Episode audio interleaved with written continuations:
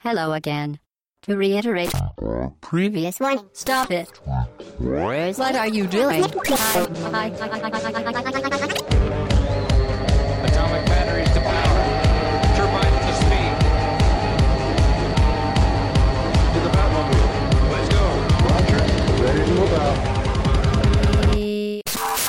Podcast droite.fr, bonjour et bienvenue pour ce numéro 190. Nous enregistrons aujourd'hui une thématique autour d'un objet qui représente le jeu vidéo, c'est-à-dire la manette. Moi j'aurais dit l'argent. mais- C'est- vrai aussi. Parlons de l'argent. On parle- on va parler d'argent Non, bah en tout cas vous aurez reconnu à ma droite euh, Pipo, voilà. Salut, tout le Plaisir de l'accueillir aujourd'hui. Salut à toi. Salut, salut.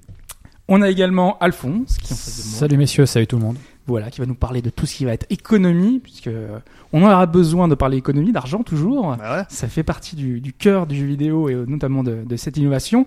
Et notre invité aujourd'hui est chercheur, enseignant à la Haute École d'Art et de Design à Genève.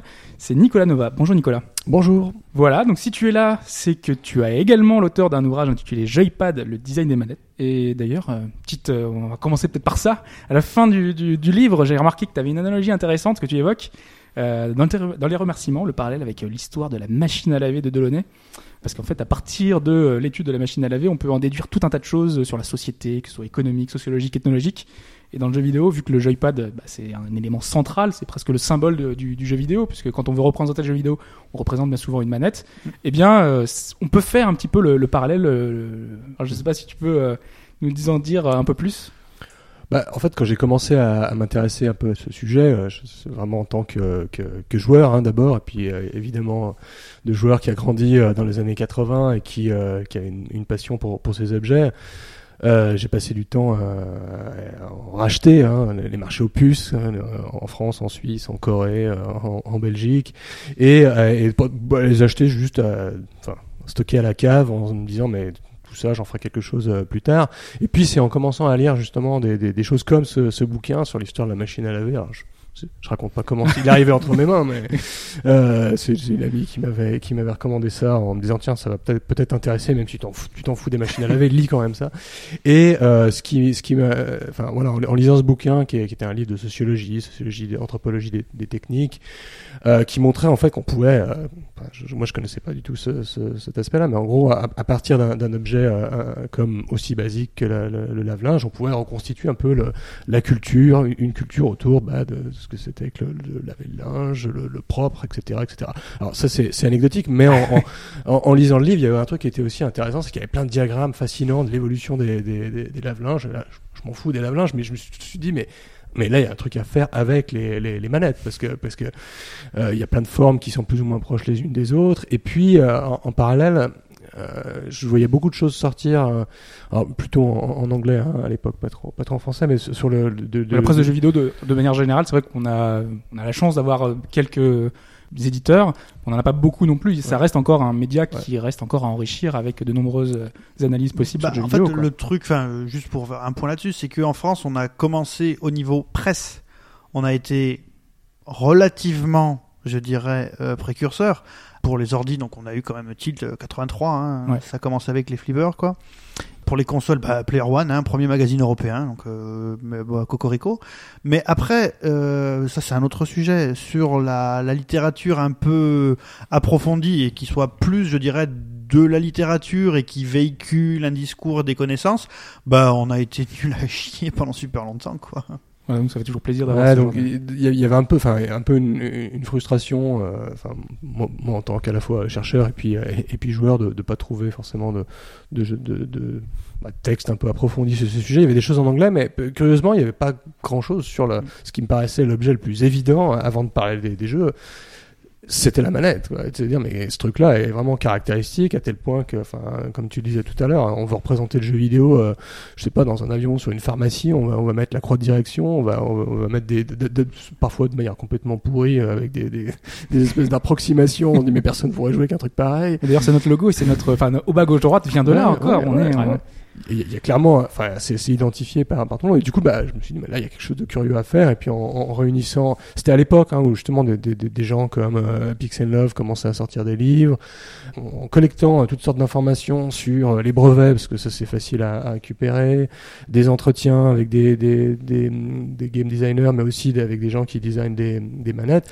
Bah, je trouvais qu'il y avait une opportunité intéressante. Et euh, bah, ce livre, comme je l'ai fait en collaboration avec un, un ami qui est designer, Laurent Bolly, on s'est dit qu'il fallait qu'il y ait une composante graphique très importante Ouais. à travers euh, les photos euh, de, bah, de- des manettes euh, Ouais, officielles. c'est ça, tout au milieu du Ouais. bouquin, on a des, Ouais. pas mal de photographies de tous les différents euh, Voilà. contrôleurs qu'on a pu voir jusqu'à aujourd'hui. Et puis les diagrammes, de, de, Oui. d'essayer de se dire, mais est-ce qu'on peut, enfin, on peut écrire plein de textes, c'est bien, mais, mais est-ce qu'on peut pas essayer de trouver les formes un peu curieuses, séduisantes, qui nous racontent quelque chose sur l'évolution de cet objet du point de vue historique, qui, est, qui est, enfin, qui de mon point de vue est passionnant, même si pour, je pense, un historien euh, dans la tradition académique euh, française, tout ça est un objet un peu futile, alors que de mon point de vue, pas du tout. C'est, fondamental. Bah, enfin, je sais pas si on aurait dû prendre aussi un anthropologue, hein, je sais pas, ou un ethnologue pour les, les, les pratiques et je dirais euh, ce que ça recouvre euh, en termes sociologiques. Mais euh, on comprend très bien. Enfin, je sais que moi, dans mon boulot, quand j'ai besoin de faire comprendre aux gens ce qu'est quelque chose d'ergonomique, ou bon, je, je reviendrai pas trop, ou je laisserai plutôt Nicolas faire parce qu'il est sans doute largement meilleur que moi pour euh, ça sur les questions d'affordance. J'explique aux gens, voilà, quand vous achetez une, enfin des plaques de cuisson ou une machine à laver, hein, c'était un bon exemple. Évidemment, comme tout le monde, vous ne lisez pas le manuel. Attendez, vous foutez pas de ma gueule, personne lit les manuels. Ou Comme- après, une fois que ça marche pas. Voilà, oui, c'est ça. C'est pour, en fait, c'est pour résoudre les problèmes. Il faudrait juste commencer par, euh, Voilà. tu sais, on te présente, ça, c'est le bouton pour allumer. Bon, le bouton pour allumer, on sait tous quel gueule il a, quoi. Euh, donc c'est quand il y a un problème, tu prends le livre. C'est voilà, comment est-ce que tu sais, en regardant le moins de temps euh, possible ton truc, que tel bouton va ouvrir, tel va allumer telle plaque électrique? Et surtout que la plupart du temps, là je, là, je parle de ma, de, de mes plaques chauffantes à moi, euh, les plaques donc sont en carré et euh, les boutons sont alignés. Donc euh, comment tu sais, euh, enfin, est-ce que tu, est-ce que ça fait un U euh, ou est-ce que ça fait un N, est-ce que c'est un pont, ou est-ce que c'est un U Donc euh, tu tentes des trucs, tu brûles euh, les torchons que tu as laissés sur le mauvais feu et, et donc voilà, quand tu expliques ça aux gens, les gens finissent toujours par te dire ah mais en fait c'est ça qu'il faudrait faire dans n'importe quel domaine. Donc qu'est-ce que tu peux donner aux gens pour qu'ils sachent s'en saisir tout de suite quoi? Voilà, donc vous l'aurez compris en écoutant Pipo, on va parler d'électroménager aujourd'hui. Hein. non, on va quand même dire qu'on va se focaliser dans ce podcast sur les gamepads, sur le joypad, sur les manettes. Moi je voulais parler des crayons optiques. Pourquoi on parle pas des crayons Bon, optiques on pourra l'évoquer. on C'était vraiment de la merde. Théo 7. Voilà, exactement. Vous pourrez digresser si vous le voulez. Donc voilà, c'est ce euh, joypad qui a, qui a marqué les différentes évolutions du monde des consoles et du PC aussi, puisque Microsoft et Logitech, entre autres, ont sorti de nombreux pads assez originaux qu'on évoquera certainement vers la fin du podcast. Donc on est toujours dans cette, optique d'innovation, puisque ce sont sou- souvent des, des contrôleurs euh, innovants. Et justement, donc on va revenir sur le sommaire avant de commencer. Donc en premier temps, on tentera d'évoquer les origines de ces contrôleurs, comprendre comment ils ont évolué, euh, notamment au niveau de l'ergonomie. Dans une seconde partie, on soulignera à quel point son rôle est central quand il s'agit d'innovation. hein. Il suffit de voir les rumeurs aujourd'hui qui tournent autour de la NX, de voir que c'est le périphérique, c'est pas les performances de la console, mais c'est vraiment le contrôleur qui va être important. Et on terminera en évoquant nos souvenirs de pad, de joypad qu'on a pu avoir, et imaginer comment ils peuvent ou pourront évoluer, voire disparaître peut-être. Voilà, je pense qu'on a fait le tour pour le sommaire. Je vous propose qu'on entre dans le vif du sujet.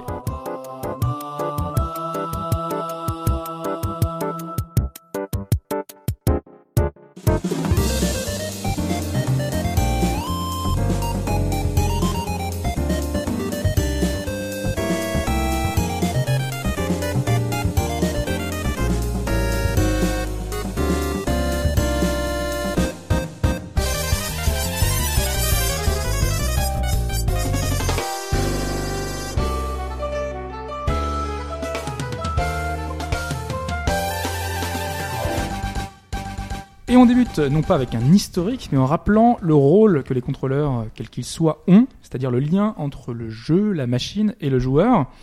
Et on en parlait un petit peu avant avec Alphonse. Je pense que ce lien interface homme-machine euh, est super important et même primordial parce que notre outil, la manette, est ce qui caractérise notre média. Nicolas, est-ce que, enfin toi qui justement travailles dans ce sujet, euh, est-ce que tu peux nous parler justement à quel point euh, c'est important justement? Mais il y, y a un point qui est, qui est intéressant quand on, on parle des, des manettes, c'est de re- reprendre l'historique en fait et Ouais. de revenir au, au tout début, quoi. Le- les, les premiers, euh, c'est même pas des jeux quoi, mais une espèce de premier bricolage et détournement de d'oscilloscope ou de d'ordinateur, avait des, des manières de contrôler, des interrupteurs, des commutateurs, des molettes. Et donc ça part de ça quoi. Ouais. C'est- c'est- il fallait pour euh, interagir avec un écran, pour faire euh, transformer ce qui se passait à l'écran, euh, il, fa- il fallait bien contrôler euh, Quelque chose, ouais. quelque chose. Donc, donc il y avait ces, ces modalités là. Et euh, ce qui, ce qui est, ce qui est assez fascinant, c'est que bon, ça, c'était pas des objets qui étaient pensés pour pour le jeu, mais dès qu'on a commencé à y réfléchir, hein, notamment chez Nintendo, Ouais.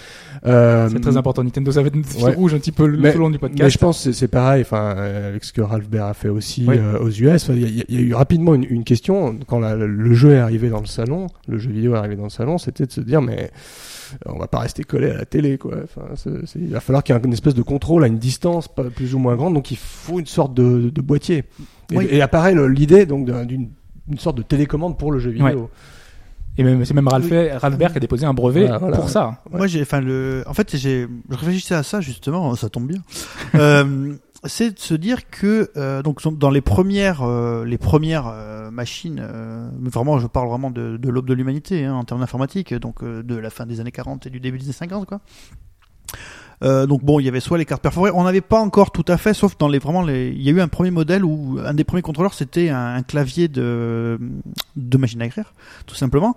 Et finalement, on a eu euh, le plus performant, si on veut, de tous les contrôleurs. Enfin, performant, je me, enfin, je, je comprends. Je veux dire, le celui qui permet de passer les instructions les plus complexes.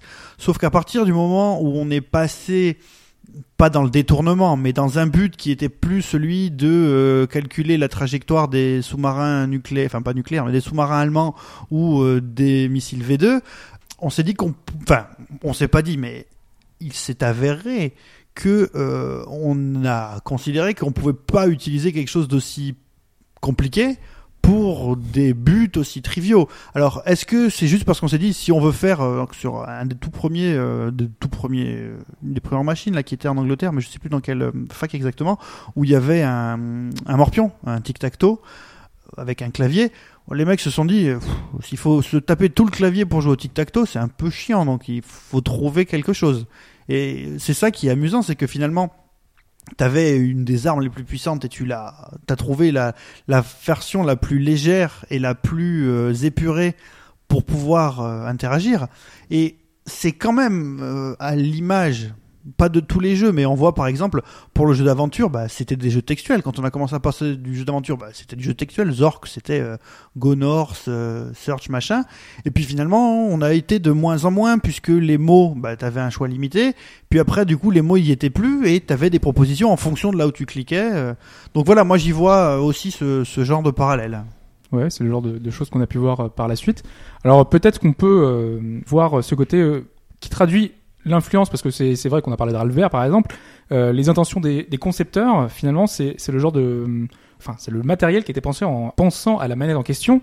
Euh, je pense par exemple à Genpei Yokoi qui explique que le Game Watch a cette forme parce qu'il voulait permettre aux adultes de jouer discrètement. Quoi de mieux que ses pouces pour pouvoir mieux contrôler facilement son, son personnage à l'écran et tout ça est pensé de, hum, de concert finalement. Et, et sur, enfin, les, les pouces évidemment. Et c'est surtout, c'est qu'en fait, on voit pas les mains et les poignets, et pas beaucoup moins les poignets bouger. Il faut regarder l'écran lui-même. Tu peux rester de la manière la plus. euh, là, je mets mes mains derrière le micro, tes mains qui ne bougent pas, et finalement, c'est tes pouces qui font tout. Donc, selon comment tu es, ben, on voit pas que tu es en train de faire autre chose. Avec, Ouais. avec l'idée, enfin, le, le, le Gunpei Yokoi, là où il était, il était fascinant, c'était que c'est un fin observateur du, du, du monde. Il regardait ces gens dans, dans le métro, hein, à Kyoto, dans le- les salariés japonais, et puis il, il voyait ces gens qui jouaient avec des calculatrices. Et il s'est dit, mais on pourrait, euh, on pourrait faire quelque chose d'intéressant, qui soit pas très grand, qui pourrait tenir dans la poche hein, de, de, de, de la chemise. Et euh, bah, a pri- a priori, un objet euh, plutôt taille carte de visite euh, avec lequel on, on appuie dessus avec les pouces, bah, il n'y a, a pas 50 manières de, faire les choses. Et c'est et c'est intéressant de voir aussi que ce- cet objet, il n'était pas pensé pour la, la maison. C'était un objet euh, e- extérieur qui ensuite, euh, une fois qu'il y a eu la version de la Game Watch Donkey Kong avec la, la, la croix, bah, c'est un peu le modèle qui a, qui a, qui a été euh, séduisant chez, euh, chez Nintendo, dans, dans l'autre équipe de R&D qui a fait la, qui a fait la Famicom. Et donc ces trucs-là circulent fi- finalement, et les intentions des concepteurs qui étaient pour un, un contexte bien donné, on les retrouve ensuite dans Ouais. le monde de la maison. C'est d'autant plus intéressant qu'il y a quand même chez Nintendo une grosse culture d'ingénieurs et notamment de, de gens qui sont des spécialistes du design industriel, qui est la Mm. formation d'origine de Miyamoto par exemple. ouais. Donc c'est pas tout à fait neutre. ouais. Un des problèmes, c'est que si tu mets un stick, et vu qu'en plus ton Game Watch c'était un double écran, Oui, tu peux juste plus le fermer. Complètement. Donc euh, voilà, c'est vraiment euh, une prise en compte. euh, c'est pas juste la résolution d'un problème à un moment donné, c'est vraiment une vision globale pour un accès euh, complet quoi, et immédiat. Ce qui, ce qui est amusant, c'est qu'il y a eu quand même, dans les, au début des années 80, il y a eu plusieurs pads qui sont sortis avec des, des, des petits joysticks qui se vissaient sur, les, euh, sur le- la, la- la croix de direction, notamment celle de la, la Terraille euh, 7800. Parce que c'était tellement euh, important, enfin le joystick existait antérieurement et pour les joueurs c'était c'était la seule manière de de- de- d'opérer. hein. C'était quand même, quand même curieux et bon après ça a été enlevé. euh. Sur euh, la, Ça pas la- longtemps. hein. la première édition de la Master System en Europe, donc euh, celle qui est brandée 86, parce qu'en fait, quand vous allumez la console, il y a une date qui apparaît, et la première édition, il y a écrit 86. Euh, donc euh, c'est celle que c'est celle que j'ai. Euh, donc il y a ce petit stick. Alors moi, comme je l'avais acheté euh, d'occasion, euh, j'ai su qu'après la personne avait collé les sticks. Et croyez-moi que en fait, euh, finalement, ce stick, en plus, bon, euh, on parlera pas du, du D-pad qui était un peu pourri, mais ce stick te fait vraiment perdre beaucoup de, de sensibilité. La, la- le CDI de, de Philips avait aussi une, euh, une des manettes avec une, euh, Petite un vis, petit- une petite vis. ouais, ouais. avec un- et euh, comme les gens le perdaient, on voyait le pas de vis qui restait. Exactement. Oui. L'exemple du Game Watch aussi est intéressant parce que tu es quand même dans une. euh, Enfin, tu as le jeu au creux de ta main et surtout tu as les deux éléments avec lesquels tu interagis, enfin, avec lesquels tu communiques avec la console, qui sont l'écran et le pad, sur une toute petite unité et dans tes mains. Donc je crois que c'est quelque chose qui est assez, euh, qui est quand même assez particulier et qui revient à décliner de façon mobile euh, ce qu'on avait dans l'arcade où on avait, euh, on avait la borne et on avait le stick. euh, l'un C'est dans vrai. l'autre. D'ailleurs, peut-être qu'on peut revenir justement sur le côté. euh, alors je, je sais que tu avais une des questions qu'on pouvait éventuellement te poser, c'est pourquoi est-ce qu'on avait euh, le déplacement à gauche et les boutons à droite? Parce que c'est resté pendant très longtemps et ça Mm. reste encore aujourd'hui. Et vous vous Euh, souvenez des manettes pour gaucher aussi? Oui. Y a- y Il avait des des manettes gauchers pour dans la gaucher, je me souviens même pas. euh, Ouais. Oui. C'est vrai, ils avaient inversé le gaucher droit. Ah oui, oui. Bah, si on si on prend les, les brevets de la les brevets déposés par euh, par Gunpei Yokoi euh, chez chez Nintendo et on voit des, des, des schémas avec la croix de direction qui est à droite hein, sur euh, les, les Ouais. Game Watch et, et pour lui ça il a il a il a il a mentionné ça longtemps encore après c'était une absurdité parce que les gens étant dro- la majorité étant droitiers il faudrait Exactement. contrôler la navigation à droite mais il s'avérait qu'il y avait antérieurement la, dans, dans beaucoup de bornes d'arcade le, le, le stick à gauche pour une raison que, que, que j'ignore. Mais du coup, euh, la décision a été prise par quelqu'un dans, dans l'équipe de garder la navigation à gauche. C'est extrêmement marrant parce que donc pour avoir euh, passé cette période-là, moi je me souviens que le- l'Atari, si, l'Atari la première, la 2006, je jouais main droite, mais parce que le bouton faisait en sorte que si tu faisais l'inverse, tu étais obligé de passer avec le doigt dessous. Enfin, c'était Mais ça marchait pas. pratique. On, on nous a peine imaginé d'ailleurs ce que ce serait que de jouer avec un pas, une croix sur la, la droite. Je sais Ah pas oui. si vous avez déjà fait l'expérience de, de, de manettes de gaucher ou des, des modèles où les, les, les croix sont à droite, mais c'est, moi c'est impossible. Je peux plus. C'est comme le, le, le, le clavier euh, AZERTY. Quand on est habitué, Quand oui, c'est est habitué. Il y a, il y a- enfin, en, en IHM ou en, sociologie de l'innovation, il y a un gros mot pour ça. On parle de dépendance du sentier, path dependency, Ah oui. pour euh, signifier le fait que quand on est tellement habitué à une interface euh, ou une manière d'interagir, on peut on peut plus changer. Tu peux pas revenir en arrière, ouais. Ouais. Et c'est- et c'est c'est vraiment euh, vraiment important. Ouais. Et puis de, enfin, c'est c'est intéressant que tu parles de ça parce que si, alors reprenons le 1-1 de Mario. Hein.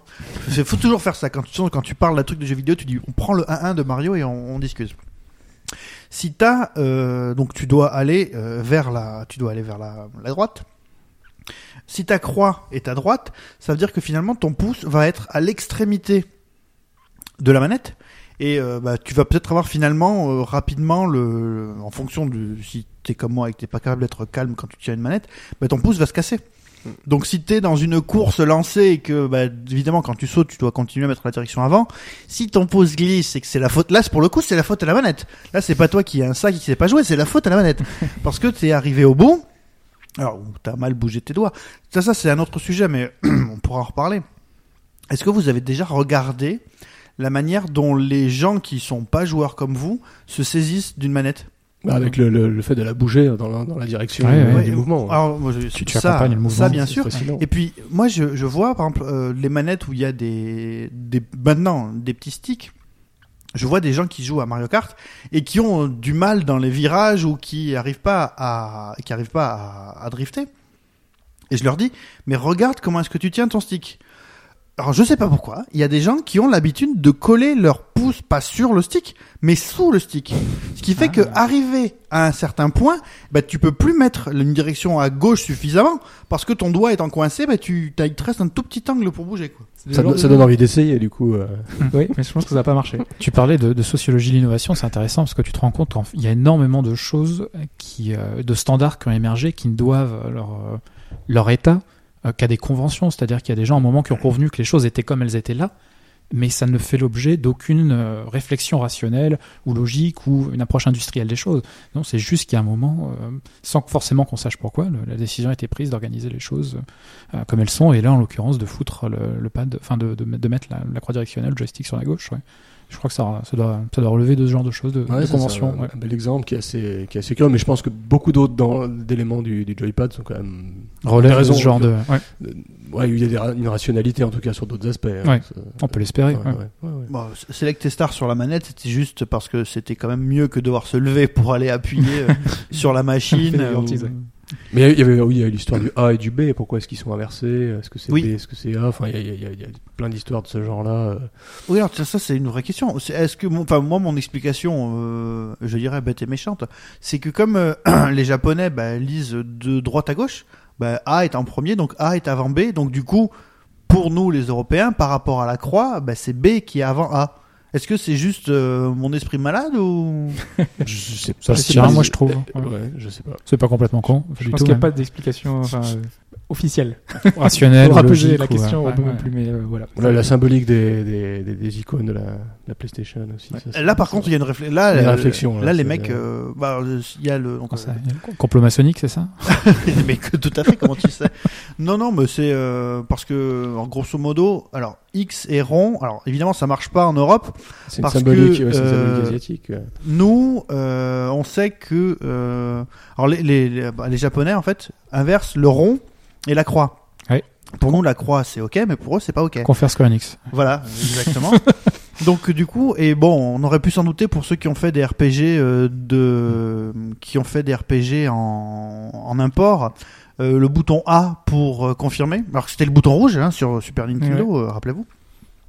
Donc du coup, bon, ça on comprend. Après, le carré et le triangle. Le carré c'était pour la map ou pour le menu. C'était voilà, on reprend le carré, donc c'est la map ou le menu.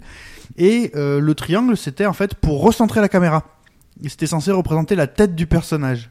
Ah, donc c'est pas choisi au hasard du tout. C'est vraiment des symboles qui sont précis, et qui sont en rapport Alors, avec nos actions. Après, euh, ce qui est pas impossible, hein, c'est que c'est du, c'est justifié euh, a posteriori. Hein. C'est- possible aussi, oui. Mm. Oui, parce qu'on va le voir. On a dit que c'était traduit aussi par rapport donc euh, les, les intentions des concepteurs. Ça traduit aussi les intentions des game designers, puisque pendant longtemps, euh, jeux et euh, périphériques vont être euh, travaillés de concert. Et euh, on a de nombreux game designers qui vont euh, essayer de donner leur avis sur euh, les nouveautés à apporter aux périphériques. Je pense notamment à Miyamoto qui a travaillé avec Nintendo pour la Nintendo 64 avec euh, la- l'apport de la 3D, où on a la gestion de la caméra. Comment est-ce qu'on fait pour pouvoir bien la diriger? Eh ben, Il a fallu ajouter à côté un stick analogique. C'est le genre de choses voilà, qui, qui, vient parce que on a un nouveau moyen de jouer. Et donc à ce moment-là, il faut apporter quelque chose sur le périphérique pour pouvoir bah, Mhm. l'appliquer euh, en tant que tel. Quoi. Ce qui est intéressant là-dedans aussi, si on fait un, un pas de côté et qu'on regarde un peu les, les logiques d'innovation, c'est c'est de voir que des sociétés euh, bah, comme Nintendo qui font euh, à la fois de- le hardware et le software Ce que j'allais dire, il faut sont très bien placés en fait pour, ouais. pour, pour, en- Ouais. pour pouvoir intégrer. Ouais. c'est pareil avec Apple dans dans Mm. d'autres registres, mais Mm. le fait d'être au contact de enfin, d'avoir des équipes de game design, des équipes de designers industriels des, euh, et, et des, et des ingénieurs permet d'avoir un dialogue et, et de dire bah voilà je- je- on va et si on faisait un jeu en 3D faire un jeu en 3D bah, ça implique de, de, de repenser la, la, la- manette avec la résurgence du, donc du, du, du stick analogique mais se dire mais ouais alors ça c'est bien mais il me manque peut-être un truc qu'on pourrait appeler caméra qu'est-ce qu'on fait pour gérer ces caméras? Et, et, et- et voilà, exactement. Et, et, et de, d'avoir des gars qui sont euh, prêts à le faire. Bon, bah, je fais une maquette, je, je vous montre à quoi ça peut ressembler, on teste, et, et ça, ça permet d'aller plus vite. Euh, et c'est toute la force. Enfin, c'est une des raisons pour lesquelles Nintendo est arrivé à innover, je pense. D'ailleurs, c'est très marrant euh, que tu, tu parles des, des boutons de caméra, parce que finalement, c'est les seuls qui ont mis, je dirais, la, la gestion de la caméra avec des boutons, justement, et pas avec un stick. Mm. Mais Et- ça arrive après, ça. C'est Oui, c'est ouais, justement c'est l'innovation de Sony. Oui. là, qui Mais qui c'est c'est vrai qu'à bien y réfléchir, euh, bon, évidemment, on, on refera pas l'histoire, hein, mais de se dire donc, je donne un système de déplacement qui est parfaitement libre, mais pas celui de la caméra. Mm. C'est intér- enfin, je trouve que c'est intéressant quand même de se dire, euh, finalement, je peux limiter l'angle de vision, même si je j'ouvre complètement le, la possibilité de se déplacer, quoi. On pourrait se dire que c'est peut-être aussi parce que c'était déjà une certaine, un- risque hein, de, pour Nintendo de rajouter, enfin de mettre un, un semi-stick analogique et de se dire mais on pourrait en- d'en mettre un deuxième, ça enfin le pas était un peu plus absurde Oui. pour eux, c'est une hypothèse, alors qu'après euh, Sony bah, a appris en fait de la de, de, de ce pas-là et puis euh, on a mis deux et puis ça permettait de, le contrôle caméra. Je, je, je- c'est juste une hypothèse, mais c'est intéressant de voir que c'est pas juste en fait des, des, des, des, problématiques de design, c'est aussi, je pense, des, thèmes d'organisation de, soci- de sociétés, d'entreprises qui euh, sont plus à même de faire certains choix ou non. hein. Et tu parlais euh, tout à l'heure justement de finalement de, de copie, enfin de copie, euh, de fait que chacun reprend les principes qui ont été amenés avant, parce que finalement Mhm. euh, chaque console euh, que peuvent sortir les nouveaux constru- les constructeurs, ils reprennent des éléments et on est souvent pour certains on dit qu'ils ne font que copier, mais en même temps on a des habitudes, on a plus que des habitudes, on est euh, chaque Ouais. joueur euh, est pris dans un espèce de- d'engrenage qui fait que si on veut lui changer ses habitudes, ça va pas marcher. Mm. Donc ces copies, elles sont presque obligatoires et c'est pour ça que certains constructeurs, quand ils vont créer leur nouvelle console, par exemple Microsoft quand il rentre sur le marché, il va pas forcément inventer une nouvelle euh, une nouvelle façon de jouer. Euh, lui déjà, ce qu'il veut, c'est récupérer euh, ce que font les autres. Donc euh, d'une certaine façon, il est obligé de d'avoir les mêmes codes, euh, des codes qui soient les codes couleurs, des codes qui soient euh, finalement la position des sticks, qui Mhm. soient les gâchettes. Tout ça, ce sont des habitudes qu'ont pris les joueurs et donc on peut pas forcément les blâmer parce que c'est une obligation presque Mhm, sur le mhm. marché d'avoir quelque chose qui soit proche. Même si c'est très bien aussi d'innover, et on le verra qu'il y a beaucoup de constructeurs, et notamment Nintendo, qui a fait ça, qui a innové sur, son- sur ses consoles. Il y, a- un double problème, c'est qu'évidemment, tu es obligé de t'appuyer sur ce qui existe. Hein. Tu vas pas réinventer la Ouais. roue à chaque fois. Mais tu es quand même obligé d'essayer d'avoir une, euh, comment dire, euh, une, une certaine identité. Ouais. Bon, alors, si ça passe juste parce que... Bon, alors, autant les gens se souviennent extrêmement bien de la manette de la 360, autant euh, tout le monde a eu tendance à oublier très fort la manette de la première Xbox. La Duke ou la. Les deux. Bah, la Duke euh, qui était faite pour des mecs qui jouaient avec des gants de boxe. Et puis euh, l'autre finalement, euh, qu'est-ce que Quand tu avais des grandes mains, c'était mieux, elle était mieux la Duke. Alors, en fait, c'était juste la première. Il y avait juste les les gâchettes en fait, les gâchettes un peu plus qui étaient plus plates. C'était à peu près le seul truc Ouais. vraiment nouveau quoi. C'est ça. C'est assez casse-gueule, hein, parce que comme tu dis, le, le, le contrôleur va quand même grandement déterminer les capacités de gameplay ou l'originalité qui est dans le, qui est dans le logiciel. Tu as vraiment une imbrication forte entre le, euh, le hardware et notamment la manette et le logiciel. Et euh, tu disais qu'il y a un mimétisme qui est important qui est pendant les, parmi les constructeurs, c'est vrai. Euh, c'est d'autant plus important. Enfin, pense par exemple, euh, je pense typiquement à Nintendo, euh, qui n'a pas forcément eu au cours de son histoire les manettes nécessaires pour faciliter le portage éditeur tiers, par exemple. Il y a une telle, il y a une telle imbrication entre le, entre le pad et ce qui est possible à faire avec le jeu que si tu te rates sur le pad, hein, derrière, si tu veux te rattraper, on parlera de la Wii U tout à l'heure, c'est quand même, super difficile, quoi. Mm. Ouais, tu t'engages dans quelque chose de, de, de contraignant pour plusieurs années, quand même. Et, puis pour revenir sur la, question de la copie, parce que c'est aussi intéressant au-delà du, jeu vidéo, hein, problématique quasiment anthropologique, de, de, de, dire mais est-ce qu'on est-ce peut inventer, est-ce qu'on peut faire des, ruptures, ou est-ce qu'il faut toujours euh, se- être en continuité avec euh, des, des objets euh, qui existaient en- antérieurs la, croix de direction, c'est un exemple qui est quand même assez fascinant, parce a, ça a été breveté par, euh, euh, Nintendo, euh, Gun- Gunpei Yokoi notamment, et dans les années après les, les Game Watch et après la, la, Famicom, on a quand même vu beaucoup de des pads qui, direction pads qui étaient plus ou moins proches. Justement, dans le bouquin, on les a, représentés visuellement. Certains sont carrés, il y a juste des petits traits. il y, a- tout un jeu en fait fascinant. Il y a un standard qui existe. Les gens ont commencé, les joueurs ont commencé à, s'habituer. Mais en même temps, on peut pas trop le copier parce que sinon on va avoir des problèmes du fait du, brevet. Donc, il y a, pendant les années euh, 80 notamment, il y a toute une floraison comme ça de, croix qui ne sont pas des croix, c'est des carrés. On voit la croix inscrite dans le carré. Et puis, à partir des années 90, euh, Nintendo a dû être beaucoup plus euh, relax, mais la croix est devenue une espèce de, de, standard où elle est inscrite dans un cercle. Et finalement, euh, et finalement, c'est devenu un, standard et, et, et assumé comme tel. Et c'est possible de, que euh, bah, d'avoir d'autres euh, fabricants qui en mettent des croix. Et puis, c'est peut-être un principe un petit peu différent. Mais... Sony a un continue. peu tenté le coup. Ça reste une croix, Ouais. Mais ils l'ont coupé au Ils milieu. coupé, voilà. coupé, ouais, ouais. Ouais, ouais, c'est- ça, c'est, euh, et- il y a, il y a- ces espèces de petits ajustements sont, sont, sont fascinants parce que c'est jouer avec les, les, les limites de ce qui est possible. Et à une époque où justement on parle beaucoup de la propriété intellectuelle, de la, la- la copie, la- enfin on, on voit qu'à un moment donné c'est, juste pas possible. Comme tu disais tout à l'heure, c'est si on Ouais, réinvente la roue et puis on fait, euh, on parlera peut-être de la pipine euh, plus tard, mais euh, ça, ça va pas quoi. C'est- tu peux pas faire coexister des standards aussi différents. Ouais. euh, Parce que les jeux aussi évo- évoluent en fonction de ces, Ouais. ces- ces standards. ouais, et si, ouais. parce que quand j'ai fait le bouquin, on me demandait souvent, mais ça va disparaître la manette, mais la plupart des jeux et des standards de jeux sont basés sur la manette, donc ça, ça, ça, ça va ensemble, ça va de concert.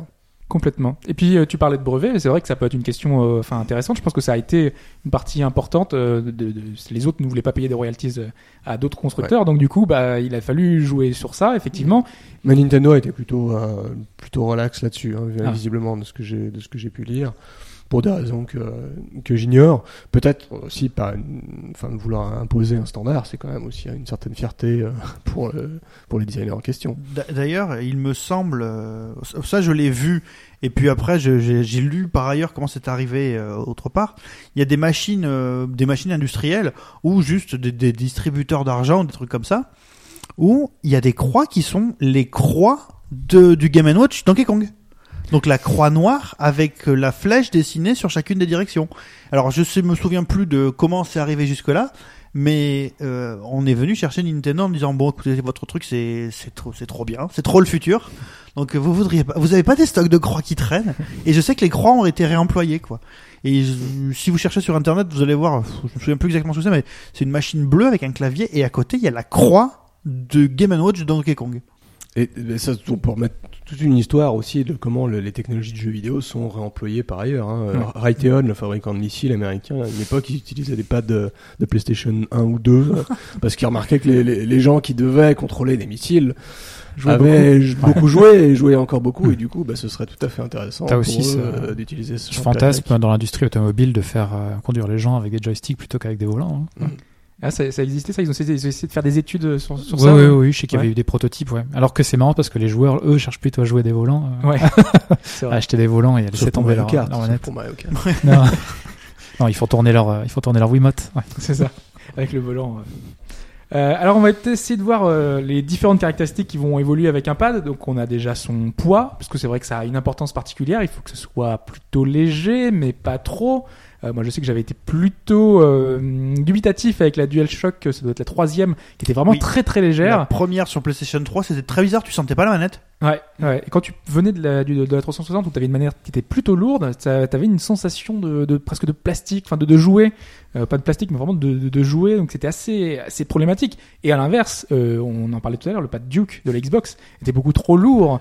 Donc euh, c'est vrai que cette notion-là va être importante. Donc c'est un des points sur lesquels les constructeurs vont jouer.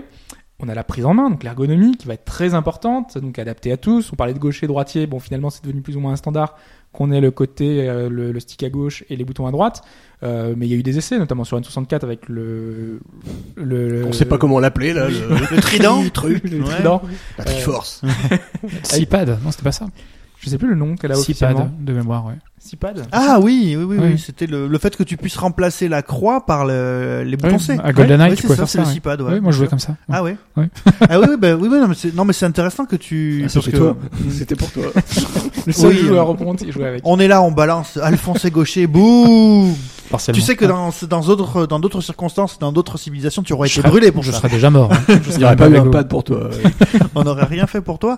Et c'est vrai que malgré tout ce que tout ce qu'on t'impose, tu euh, quand même quand t'as la possibilité de reprendre, je dirais ton ton, ton tes habitudes naturelles, tu le fais. Ça dépend. Au bout d'un moment, tu t'es, tu te résignais. Je pense que t'as perdu ton, ton réflexe T'es d'origine. résigné, toi? Oui, partiellement. Pour manger, par exemple, fourchette, main droite. hein. Donc il y a pour plein de choses, mais même le jeu vidéo, donc t'es obligé de. T'es contraint. Ouais, ouais, ouais. Non, c'est difficile. Je veux pas en parler. si vous voyez son regard. Euh, on a également le, le design qui est important parce que voilà, on a besoin d'une belle manette, quelque chose de qui ne soit pas euh, visuellement, je pense au- forcément au, au pad PlayStation, le boomerang, le fameux boomerang qu'on avait présenté, qui était vraiment problématique pour beaucoup de joueurs. On se dit mais comment on va pouvoir jouer avec quelque chose de pareil quoi? C'était euh, Pas beau C'était un bel, enfin non, mais c'était une tentative de faire full design, mais finalement assez peu pensé pour pour les habitudes de joueurs. Bon, tu dis. Il paraît que c'était ergonomique. Hein. Pas très loin de la pipine, hein, en termes de, en Oui. termes de forme. hein. Oui, c'est le- Sans c'est- vouloir. euh, C'est le fil, caser, c'est le euh, fil rouge ce soir. La pipine. Souvenez-vous cette console Apple formidable. On va y venir. Ouais. Mais le- la, la question du design ou de ou de, ou de l'objet, elle, est- elle, est- elle, est- elle est- elle est aussi intéressante par rapport à l'évolution des matériaux et des, et des plastiques notamment et des moules plastiques et de la, la qualité de, ou la mauvaise qualité de, de, de certains pads provient aussi bah, de la, la- la connaissance que les, les, les fabricants avaient bah, de, de savoir faire ces, ces objets-là. hein. Je, enfin, je, je sais pas si vous avez entre les mains les, les pads de Famicom avec le plastique qui est jauni. Enfin, c'est quand même Ouais, euh, ce que dire. pas Ouais. terrible. Alors que la NES, euh, la, la plupart des NES sont quand même euh, encore en, en bon état parce qu'il y a eu une avancée assez phénoménale dans les années 80 sur les, les, les, les plastiques. Plastique, ouais.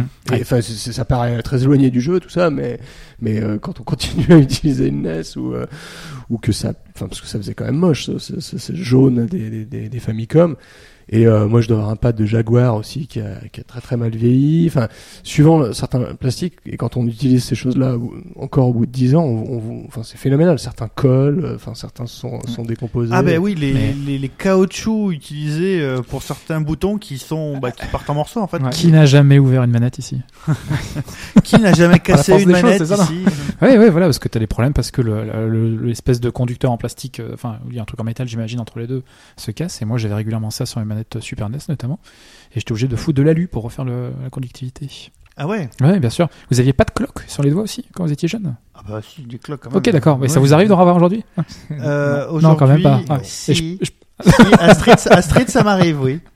Quand je joue pas au stick et que je joue euh, au pad, à stick, ça à Street, ça m'arrive, ouais. Ah, dans la période de NES, Super NES, oui, ça m'arrivait. Oui. Mais là, avec les grips qu'on a et tout, c'est confortable. On a, on a plein de soucis du détail qui est toujours Ce important. que tu disais, les techniques ont évolué et on arrivait quand même à... Mais on avait, niveau de confort on parlait important. justement donc la solidité. Hein, tu, tu le disais. euh, bah, il y a des sticks c'est parfois très fragiles. Hein, les premiers modèles Qui n'a 3DS, jamais cassé une manette Qui n'a jamais jeté une, console, une, une manette et les a console par terre. Salut Et j'ai l'impression que c'est plus ancien, enfin qu'on le fait moins aujourd'hui. Alors est-ce que c'est parce que les jeux sont plus faciles ou est-ce que Ben, Je sais pas. Non, écoute, moi, avant moi on qui, le disait souvent ça. Enfin on disait ouais j'ai jeté ma manette. euh. Moi qui suis un destructeur de manettes, par exemple, j'ai alors j'ai cassé 10 manettes de Xbox 360. Sérieux Ouais. Pour- avec un jeu en particulier ou? Euh, je crois les que mêmes jeux ouais, il y a peut-être FIFA et Street 4 qui ont beaucoup contribué à ça. Euh, j'ai jamais, jamais cassé un pad NES. J'ai jamais Mais réussi. Incassable. Oui, c'est pas Oui, ils sont très C'est solides. super dur. Ouais. Il fait mal aux mains même. J'ai pété un nombre incalculable de manettes Master System. Euh, Souple. Ouais. Les, les manettes Nintendo sont globalement Robustes, ouais. Sont plutôt, dures, ouais. plutôt robustes. hein. Euh, j'ai cassé. Alors c'était. les consoles étaient robustes. Hein. Quand on avait la GameCube qu'il fallait lâcher par terre, ça, elle tenait. Hein. C'était fait pour se transporter. La, euh, la seule manière que j'ai trouvé de péter des, des pads Famicom, euh, c'était carrément de. Tu l'as cherché en plus. Ouais. T'as pris la Non, mais masse. et- j'étais juste très énervé. C'est que bah, quand tu commences à foutre des coups de talon dans la manette, au bout d'un moment, ça la pète. hein, Ah oui, oui. faut le savoir. Euh, donc, et c'est vrai qu'aujourd'hui, euh, non, c'est vrai. Même Dark Souls 3 me fait pas passer ma manette euh, dans le mur. majeur. On a également la précision, éventuellement le lag. Là, je pensais à, à Shin qui, il, y a, il y a peu, on a parlé de Street Fighter 5 et il nous expliquait que son stick arcade, euh, il avait changé les boutons pour mettre des pads, enfin des, des boutons silencieux. Et en fait, euh, il s'est rendu compte que ce sont ces boutons qui sont, euh, ils ils sont un peu plus moins moins précis. Donc du coup, il sortait moins bien des coups Mhm. qu'une personne qui avait un stick arcade normal. Donc voilà, c'était la faute à la manette, euh, forcément. on a ce genre de choses. Je pense que la précision, ça peut être Bah, important. La, la, la, fin, La ce, que tu mets là ouais. derrière Le toucher. c'est surtout la, c'est ça, c'est la question du feedback. Ouais. C'est que retour. euh, comment Ouais. tu, tu sens, bon, le, la fameuse histoire de la croix, où quand tu appuies vers le haut, tu sens que le bas de la croix Se relève. pousse dans ton pouce, mais ça tu le, t'y penses pas. C'est juste que tu sais, tu sais où tu es immédiatement, quoi. Et c'est pour ça que pour ceux qui ont fait la la Master System avec le mini stick au milieu, c'était abominable parce qu'en plus le stick était très très court et si tu voulais jouer en utilisant le D-pad, bah tu pouvais juste pas en fait. C'est quand même super important quand même parce qu'on n'est pas, euh, on n'est pas. J'avais mentionné l'analogie avec le piano où les, les, pianistes adorent le retour des touches en ivoire. Ils vont dire que le, tout, le, le toucher n'est pas tout à fait pareil, que sur les bonnes marques de piano, etc., etc. T'as un retour qui est particulier. Et de la même manière dans le jeu vidéo, quand même, le contact que tu peux avoir avec le pad, c'est quand même une partie Mhm. du plaisir. T'as l'aspect bourrin, enfin tap- taper sur un pad avec les, les boutons bouton qui, euh, avec un bon retour, etc., et que ça fait du bruit, etc., c'est quand même, euh, ça fait partie du plaisir. T'as aussi la virtuosité, le fait d'enchaîner des combos super difficiles, etc., quand tout se passe, ça fait aussi partie de ton plaisir quand même. Donc, euh, Une, une- partie du, du matériau pour le bouquin, ça vient aussi moi, des, des- des entretiens ou des études que je fais auprès des, des joueurs, donc de, une pratique plus ethnographique là, et moins sur l'objet. Et, et les discours, enfin ce que tu viens de dire, là, le- les discours sur euh, comment euh, le- les gâchettes de la GameCube, par exemple, des gens qui, qui, qui, qui sont amoureux de ce, ce, ce, ce- ce- enfin ils n'arrivent même pas à le verbaliser, de dire qu'est-ce que c'est, mais c'est- tellement énigmatique d'ailleurs cet amour pour cette manette, mais. euh, mais ouais ouais ouais, ouais, ça. Non, mais c'est quelque chose de très particulier, mais chacun a sa préférence, c'est ouais. pour ça on y verra à la fin. hein, Alors, mais donc, vous Mais deux, le- vous êtes vraiment des non-défenseurs de cette manette. Non, ouais, moi je. Non, moi j'aime bien, j'aime bien, j'aime bien. J'avais du mal avec euh, curieuse. ce côté un peu play school, enfin tu vois les, les couleurs, tout. Enfin, il y a. toujours eu des couleurs dans les manettes euh, Ah, mais elles sont Nintendo. vraiment là prononcées, je trouve. La violette ou la noire? La violette. Ouais. moi je sais pas. je Moi, je sais que c'est pas le pad que je préfère, mais. euh, Ouais, mais- moi, boutons. je- moi, je trouve euh, assez fascinant, euh, même moi-même, les, les, les gâchettes me, me fascinaient, mais dans les entretiens avec des joueurs, certains, on, on touche leur marotte sur euh, certains touchés, certaines, certaines matières, qui sont toujours liées d'ailleurs à certains jeux euh, particuliers et pas euh, juste. de- Enfin, ils, ils jouent pas avec la manette débranchée. Hein. Oui. Euh, Ouais, mais c'est c'est marrant parce que c'est le genre de choses. On avait on fait un podcast musical avec Olivier de Rivière et il me disait à chaque fois que quand on parle de musique préférée, c'est toujours un passage d'un jeu qui revient. Donc Ouais. c'est pareil, je pense pour Ouais. le, le, le contact qu'on a avec la manette, c'est toujours lié à un souvenir, quelque chose de précis. et c'est- Start A avec la, la- le pad de la NES. Enfin, je, je connais des, des- des gens qui, enfin, on leur montre un pad de NES, ils vont dire ah, Start A, le niveau euh, 1.1, 1.2 de, de, de Mario. C'est- c'est- Enfin, ça, ça montre la, la, la teneur du souvenir. Non, non, mais enfin, c'est vrai que le. J'ai fait une, une découverte euh, récemment, c'est que je me suis aperçu que euh, bah, par rapport à ça, mais on en reparlera plus tard. Vraiment, j'ai une passion pour la manette de la PS4. Pourtant, hein, vous savez, génération de la honte, console de merde, tout ça. Enfin, alors je sais pas si c'est mon cerveau qui m'envoie cette information-là du fait de ma pratique ou si le jeu est vraiment pensé parce que j'arrive pas à trouver d'informations là-dessus. Et euh, vous me dites hein, si je délire.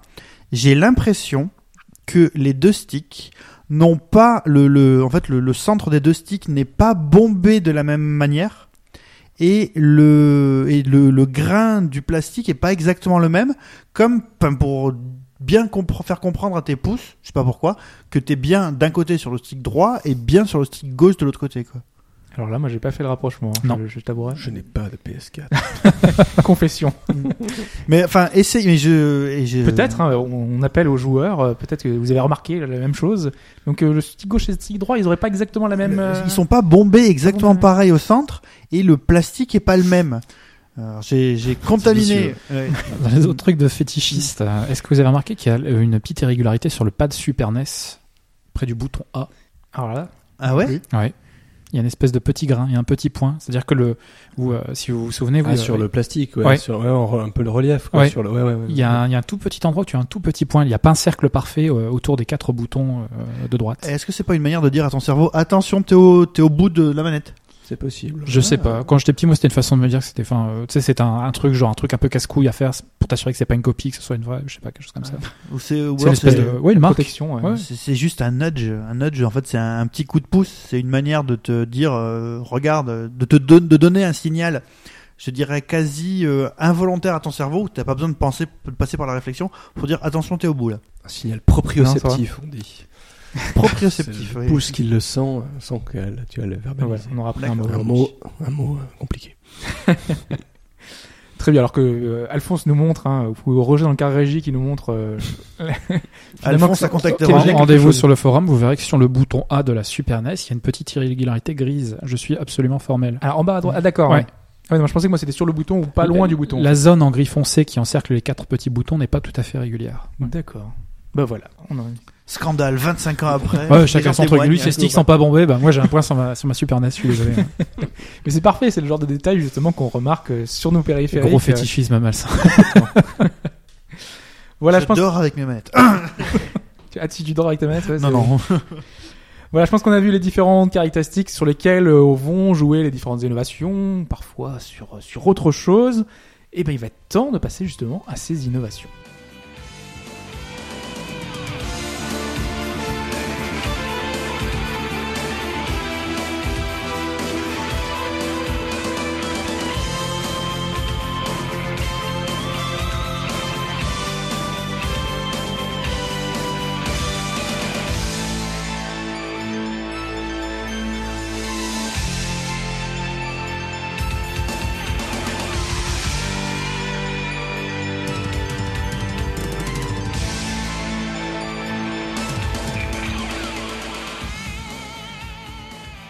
Pour euh, parler de ce point, on va commencer par un rappel des concepts économiques dont tu nous avais parlé, Alphonse. Souviens-toi dans un podcast entier, un podcast complet sur les liens de, enfin sur les innovations de soutien, de rupture, des concepts de je ne sais plus qui d'ailleurs. Clayton Christensen. Voilà, c'est ça.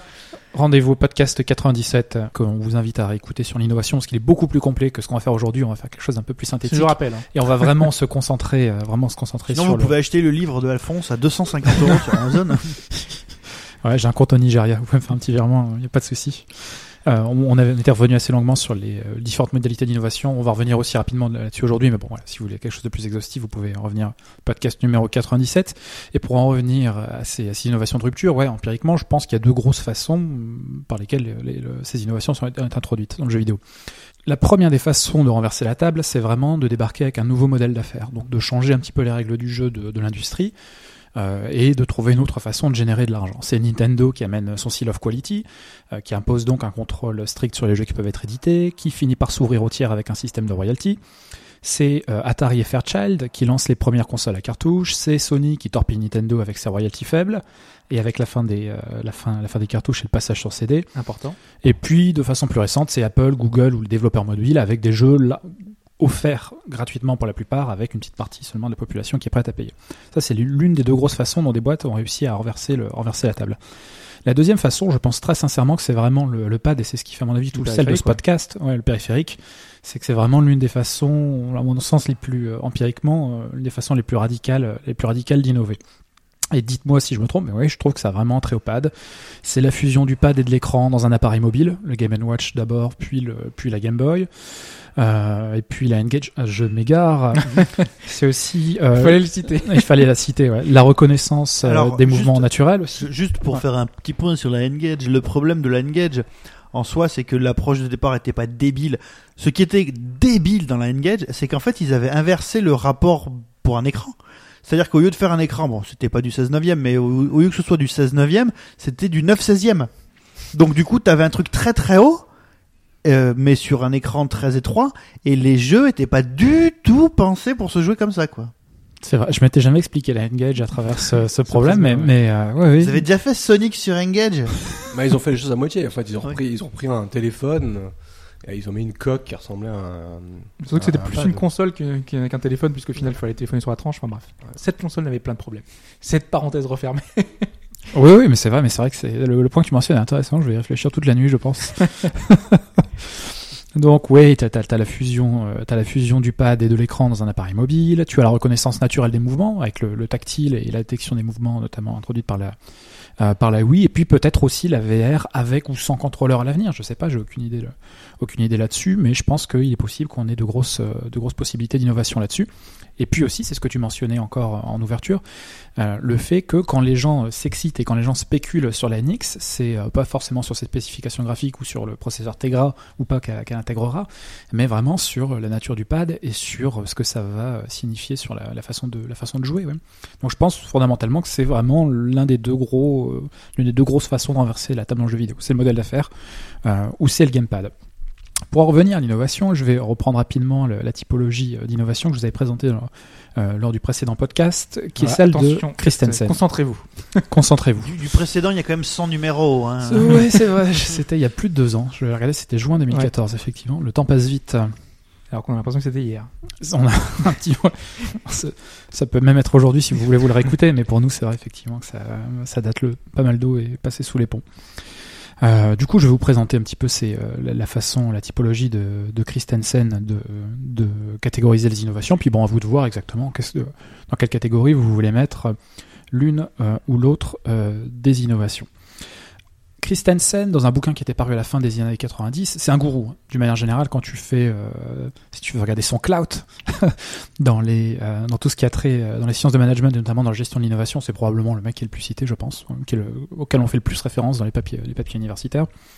Lui avait établi à la fin des années 90 une typologie qui a été largement critiquée, mais qui a le mérite d'exister, qui a introduit des termes et, qui a structuré un petit peu la pensée après pour que des gens s'en inspirent ou la contredisent, mais c'est quand même toujours autour de lui d'une manière ou d'une autre que les débats que les débats tournent. Et c'est encore très vivant, ce- parce que tu l'expliquais même après le podcast qu'il y avait encore plein de choses qui arrivaient euh, sur euh, l'innovation et. euh, Ah oui, bien de sûr. Bah, de toutes les manières, les gens ont un petit peu l'intuition qu'on est face à une vague d'innovation qu'on n'a jamais vue auparavant, et du coup essaient de- d'avoir des, des modes, pas des modèles conceptuels quand même pas, mais d'essayer d'avoir des, des axes structurants pour essayer de, de, de- de comprendre un petit peu comment se déroule l'innovation. Parce que le but ultime, c'est de comprendre comment est-ce que ça marche, comment on peut avoir un Pour succès grâce faire. Au niveau avant, pour pouvoir l'appliquer à tout et n'importe quoi. et Exactement. de réussir. Alors qu'empiriquement, le taux d'échec n'a jamais été, enfin, est parfaitement stable.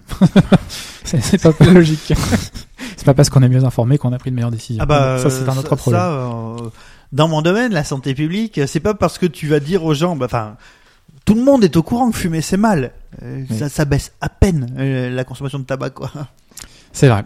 Alors, que nous disait donc le bon euh, Clayton Christensen à la fin des années 90 Lui nous disait fondamentalement que il y a deux grandes façons d'innover. Il y a deux sous-grandes, sous-petites façons d'innover dans chacune de ces catégories. La première, inno- la première catégorie d'innovation, c'est ce qu'il appelait les innovations de soutien. Donc, ce sont toutes les petites améliorations qui visent à une amélioration graduelle des performances des produits. Euh, la performance telle que mesurée sur le marché existant dans les produits établis par des opérateurs en place. Donc, euh, la consommation de ta voiture, sa vitesse de pointe, son accélération, son prix, le volume de son coffre, ou dans le jeu vidéo, le nombre de pixels, à une autre époque, le nombre de bits, euh, vraiment ce genre de choses. C'est un petit peu des benchmarks assez, euh, assez traditionnels. Lui euh, faisait euh, deux distinguos là-dessous, donc dans ses innovations de soutien.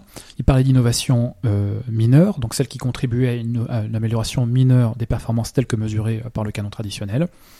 Vous pouvez penser, je pense, euh, dans le jeu vidéo et dans les pads spécifiquement, à l'introduction de la vibration quand même, Qui, faisait ça, qui a fait son petit effet quand même, euh, qui a pas Dans changé la face du jeu vidéo, mais quand même, euh, euh, Bah, finalement, c'était une formalisation du concept de, de feedback.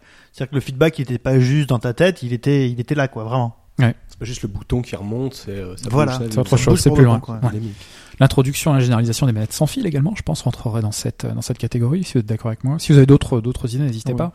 Tu parlais tout à l'heure, euh, les, les- l'évolu- le- tous les progrès, euh, le progrès incrémental qui a eu lieu dans les matériaux utilisés dans les plastiques, c'est vrai que c'est vraiment, euh, moi c'est vraiment frappant. J'ai des souvenirs traumatisants de doigts presque en sang euh, à jouer sur track and field sur NES parce que la manette était, Ah bah était oui, carrée et les boutons très durs. Et, et non, mais les, les boutons étaient pas plats, les boutons étaient creusés.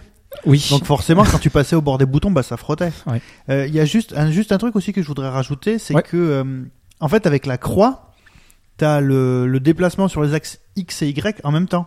Rappelez-vous que sur la Brown Box et sur la sur l'Odyssée, en fait il y avait deux potentiomètres, un pour l'axe X et un, Un pour pour l'axe Y. Ça, euh, C'était pas terrible. ah oui, tu m'étonnes. C'est c'est moins qu'on puisse dire. ouais. Et Christensen donc dit que ces innovations peuvent être mineures, donc contribuent à une, une légère amélioration de, de la performance, ou alors majeures, euh, c'est-à-dire que le gain est vraiment significatif et va donner un avantage assez temporaire à celui qui, qui peut l'introduire dans ce domaine. Je mettrais moi, je pense, là-dedans l'introduction du stick 3D de la N64 qui était quand même euh, assez mémorable. On avait une expérience en 3D qui On était vraiment, euh, on va y revenir après, qui était vraiment, euh, qui était vraiment marquante. Hop, je viens de changer de t-shirt, il a un truc Sega, je sais pas du tout d'où ça sort.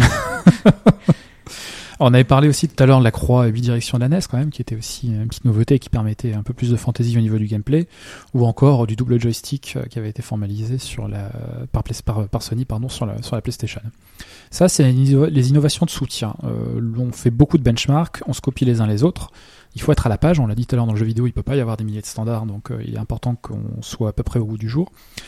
Euh, mais la boîte qu'il introduit génère un avantage, mais qui est en général de courte durée et qui est assez facilement limitable parce qu'on peut pas tout protéger par des brevets. Et puis Christensen introduit un concept qui a fait, fait Flores depuis, qui est repris, qui est dévoyé, qu'on lit en une de tous les journaux, qui est l'innovation de rupture ou l'innovation disruptive. Euh, la, la pipeau normalement doit saigner euh, du sang par les oreilles parce que c'est- ça ne se dit pas en français Évidemment. et que la disruption c'est un phénomène électrique, euh, c'est ce qui se produit. En... Bon bref, peu importe, mais c'est- ça n'a rien à ça n- c'est pas possible. Je Non. vais pas parler de qualitatif, je vais pas parler de, Déceptif. de versatile. Décep- déceptif aussi. Vous avez pas remarqué versatile dernièrement? Si si bien sûr. Ouais. Voilà. C'est employé dans quel sens, du coup, là Bah, en fait, mauvais sens? En anglais, quelque chose, euh, DVD, c'est Digital Versatile Disc. Hmm, Multi-usage. Ça veut dire que c'est multi-usage. Mais en français, quelqu'un de versatile, c'est pas quelqu'un qui est multi-usage, c'est quelqu'un non, qui passe son temps à changer d'avis. Ouais. Donc des fois, tu vis, cet objet est versatile. Cet objet a son avis. Cet objet me parle. J'avais Ouais. jamais lu dans ce sens-là, mais maintenant je ferai attention. Je, je pense que je vais le voir tout le temps même. Et on a un peu le même problème. Donc avec ce qu'il convient d'appeler en bon françois l'innovation de rupture. Euh, donc euh, oui, terme qui a connu une popularité euh, incroyable, au point qu'on oublie malheureusement un petit peu parfois d'où ça vient et ce que ça veut dire réellement. Et euh, Christensen nous dit donc que ces innovations de rupture sont celles qui amènent des propositions de valeur nouvelles, qui génèrent un très fort avantage que tu dois avoir et que moi je vois dans les chiffres quand je regarde ce qui apparaît euh, chez Sony au milieu des années 90, quand je regarde ce qui s'est passé chez Nintendo euh, au milieu des années 80 ou au milieu des années 2000, euh, ça tu le vois. Donc euh, cette innovation de rupture génère un très fort avantage plus ou moins durable, mais quand même plutôt plus durable qu'une innovation incrémentale. Euh, et on, la mesure, oui, oui, par le surprofit qui, euh, qui, est, permis, par les dégâts que ça fait à la concurrence qui est pas capable de riposter, et aussi par l'effet de polarisation de l'offre, c'est-à-dire que c'est euh, très souvent des, innovations qui ont tendance à vraiment diviser le marché en deux entre la vieille façon et la nouvelle façon en fait. Christensen nous dit, enfin nous disent à l'époque, parce qu'il est un petit peu revenu là-dessus, mais on va reprendre sa formulation originale, originelle, pardon, euh, que cette rupture peut se faire par le bas, avec une offre moins chère, moins coûteuse, mais qui est légèrement suffisante pour une partie de la clientèle, pour qui l'offre de référence, au fur et à mesure, au fur et à mesure de toutes ces améliorations incrémentales, l'offre de référence est devenue trop sophistiquée, trop chère, et répond à des besoins qui n'existent pas. Euh, C'est très classique, c'est le rasoir à six lames, voilà, par exemple. Euh, Peut-être que trois bonnes lames suffiraient, mais voilà, à, à force d'innover de façon incrémentale, on arrive à des produits sophistiqués qui On en n'ont pas besoin là d'argent. On en est à 5, non? Maintenant, le truc, je crois que c'est les bandes lubrifiantes, c'est ça le nouveau. euh, Oui, c'est qu'il y a deux bandes lubrifiantes maintenant, c'est ça le truc, ouais. Mais dans le jeu vidéo, Ou la on- manette de la Jaguar. euh, Ou la manette de la Jaguar qui avait 74 000 boutons. c'est ça. On a toujours rajouté des boutons et il y a bien un moment où on a dit c'est une limite là, on va arrêter là, c'est plus possible. hein. D'ailleurs, mais là pour le coup, c'est pas genre euh, les boîtes américaines ne savent pas faire des manettes. Bon, à part Microsoft qui a plutôt Oui. bien réussi son coup, racontant pas des conneries. Euh, c'est euh, c'est c'est l'Intellivision ou la ColecoVision qui a cet horrible euh, comment dire euh, cercle d'acier et à côté, en fait, les jeux étaient vendus avec des caches que tu peux mettre sur les boutons et il y avait euh, au moins 12 boutons, un truc comme ça. Je sais, en fait, je confonds tout le temps la Coleco et l'Intellivision, euh, je excusez-moi. que hein. C'est une télévision. Voilà, ouais. Et euh, déjà le truc est lourd. En plus, il y avait ce fil euh, tortillon là qui était très très chiant. Et euh, entre eux, le, le le stick qui en fait était une espèce de lame de plastoc, de enfin de faux alu pourri et les milliers de boutons dans lesquels tu te retrouves jamais. Sauf que c'était vendu avec le le cache en plastique qui te disait à quoi correspondait chaque bouton. Il y en a pas eu sur euh, sur Jaguar de de cache en plastoc, non hein, Jamais. Pas à ma connaissance. Ouais. Ça aurait pu aider. Ça aurait pu aider. Ça, c'est ce qui se produit typiquement quand l'offre devient euh, un petit peu trop, euh, un peu trop sophistiquée. Et j'ai réfléchi, je n'ai pas trouvé d'innovation de rupture par le bas dans le jeu vidéo, mais si je vous dis la Dacia Logan ou si je vous dis Ryanair, qui sont deux exemples d'innovation de rupture euh, par le bas euh, sur un modèle low cost, La vous Game voyez, Boy vous voyez là où je veux en venir. peut-être une rupture par le bas, puisque ça a été À proposer une Noir et expéri- blanc. Ouais. Une expérience de jeu qui était un petit peu moindre, mais avec un compromis qui était intéressant, qui était la mobilité. voilà. Ouais. Elle était globalement moins chère aussi. Donc Ouais. euh, oui, oui, c'est ouais, pas, pas faux. Ouais. Euh, J'ai des petits doutes aussi sur la Wii, que je mettrais plutôt quand même en rupture par le haut, mais un petit peu aussi dans la rupture par le bas. Et la Neo Geo, tu la mets où? On parle, ce n'est pas une rupture. la, euh, la rupture, La rupture pas- du je- compte en banque et et du je suis très sérieux. Oui, voilà, la rupture d'anévrisme, je sais pas quoi. Et Christensen donc nous parle de rupture, d'innovation de rupture par le haut, avec là la création de marché ou de segments de marché. Christensen nous dit que euh, un besoin non satisfait est pourvu par une offre innovante qui déplace la façon dont on juge la performance. Le produit est souvent considéré moins bon par rapport à l'offre de référence, euh, précisément parce qu'il répond pas aux critères d'évaluation de l'offre de référence traditionnelle et il vise pas les mêmes clients de référence en fait. Et là, je pense immédiatement à la Wiimote et au casual gaming, dans une moindre mesure la DS. Bref, modifier le contrôleur pour rendre accessible au plus grand nombre euh, le jeu vidéo et proposer un autre type d'expérience. Et là, quand tu, quand, là, es dans l'innovation de rupture par le haut, tu crées un marché, tu réponds à des besoins qui ne sont pas adressés, et ça nécessite une innovation qui est assez, enfin, une prise de risque qui est quand même assez importante. Et dans le jeu vidéo, comme je vous l'ai dit, soit vous le faites sur le modèle d'affaires, soit vous le faites sur le pad. Et euh, le pad a servi, euh, enfin, est un, comment dire, est un levier d'innovation qui est extrêmement important dans le jeu vidéo, qui est peut-être l'un des plus importants, et notamment dans les, dans les innovations de rupture. Et euh, je vous parlais tout à l'heure euh, effectivement de, de, ce, de, de ce besoin de validation de l'innovation de rupture en, en regardant des données ou en essayant de mesurer un petit peu ce que ça a pu générer. Et euh, les innovations de rupture qui étaient introduites notamment par Nintendo au niveau des contrôleurs ont systématiquement généré des périodes de croissance et de rentabilité qui étaient vraiment folles. C'est ça. Et d'ailleurs, on va le voir avec euh, peut-être le premier point, si tu as terminé. C'est c'est bon? C'est bon, c'est bon, c'est bon. Ok, Est-ce que, bah est-ce que la Wii, est-ce que la Wii U, c'est pas une, un contre-exemple justement On va y venir. Je pense Ouais, me propose de faire une biopsie, mais avec une autre approche de, ouais. pourquoi ça a foiré. Ouais. Parce que justement, un des bons exemples de, de rupture, et on avait commencé à le voir euh, tout à l'heure en disant que le marché, euh, à une certaine époque, utilisait essentiellement des joysticks, est arrivé la NES, qui a donc un joypad avec son, sa croix directionnelle, 8 directions, plate. Il va y avoir l'avant et l'après euh, NES finalement. Mais, mais c'est pas juste la, la, la manette, C'est- aussi, c'est aussi des, des, des jeux conçus pour Complètement, cette, oui. pour cette manette. C'est un ensemble, mais Et- ça va, et- c'est et- surtout et qui, ça- euh, qui ça va avec. effectivement après euh, ça se passe. Il y a un avant et un après comme tu La, l'as- la NES, c'est la totale, parce que c'est le contrôleur et le modèle d'affaires aussi. Donc, euh, Oui, bah là, ils ont. Enfin, et puis c'est vrai que quand on quand on repensait, euh, quand on parlait au début en disant de vouloir traduire les les les intentions du créateur. Bon, on parle de de Mario 64 et des trucs comme ça. Et quand tu es quelqu'un qui arrive après sur le marché, finalement, t'es pratiquement obligé de t'approprier des idées que t'avais pas forcément au début. Et c'est pour ça que, enfin, c'est une des raisons qui peut expliquer. Je, je pense en même temps que je vous le dis, hein, donc c'est peut-être des bêtises. Hein, que bah, la Master, la Master System, n'importe quoi. La NES, c'est la console des jeux d'action plateforme à la Mega Man. Enfin, il faudrait. évidemment, c'était dans le, c'était dans le, le truc qui marchait à l'époque, mais c'est aussi et surtout parce que bah t'as la machine parfaite pour ça.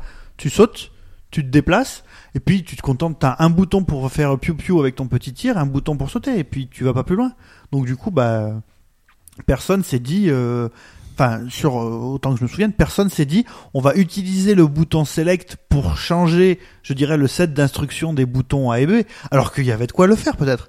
Mais c'est juste que euh, peut-être que quelqu'un y a pensé. Alors, si vous savez, euh, je pars, je pense à ça parce que je pense à Street Fighter Mega Drive avec le Ouais. bouton start. oui, qui faisait de passer des points au pied. Ouais, ouais.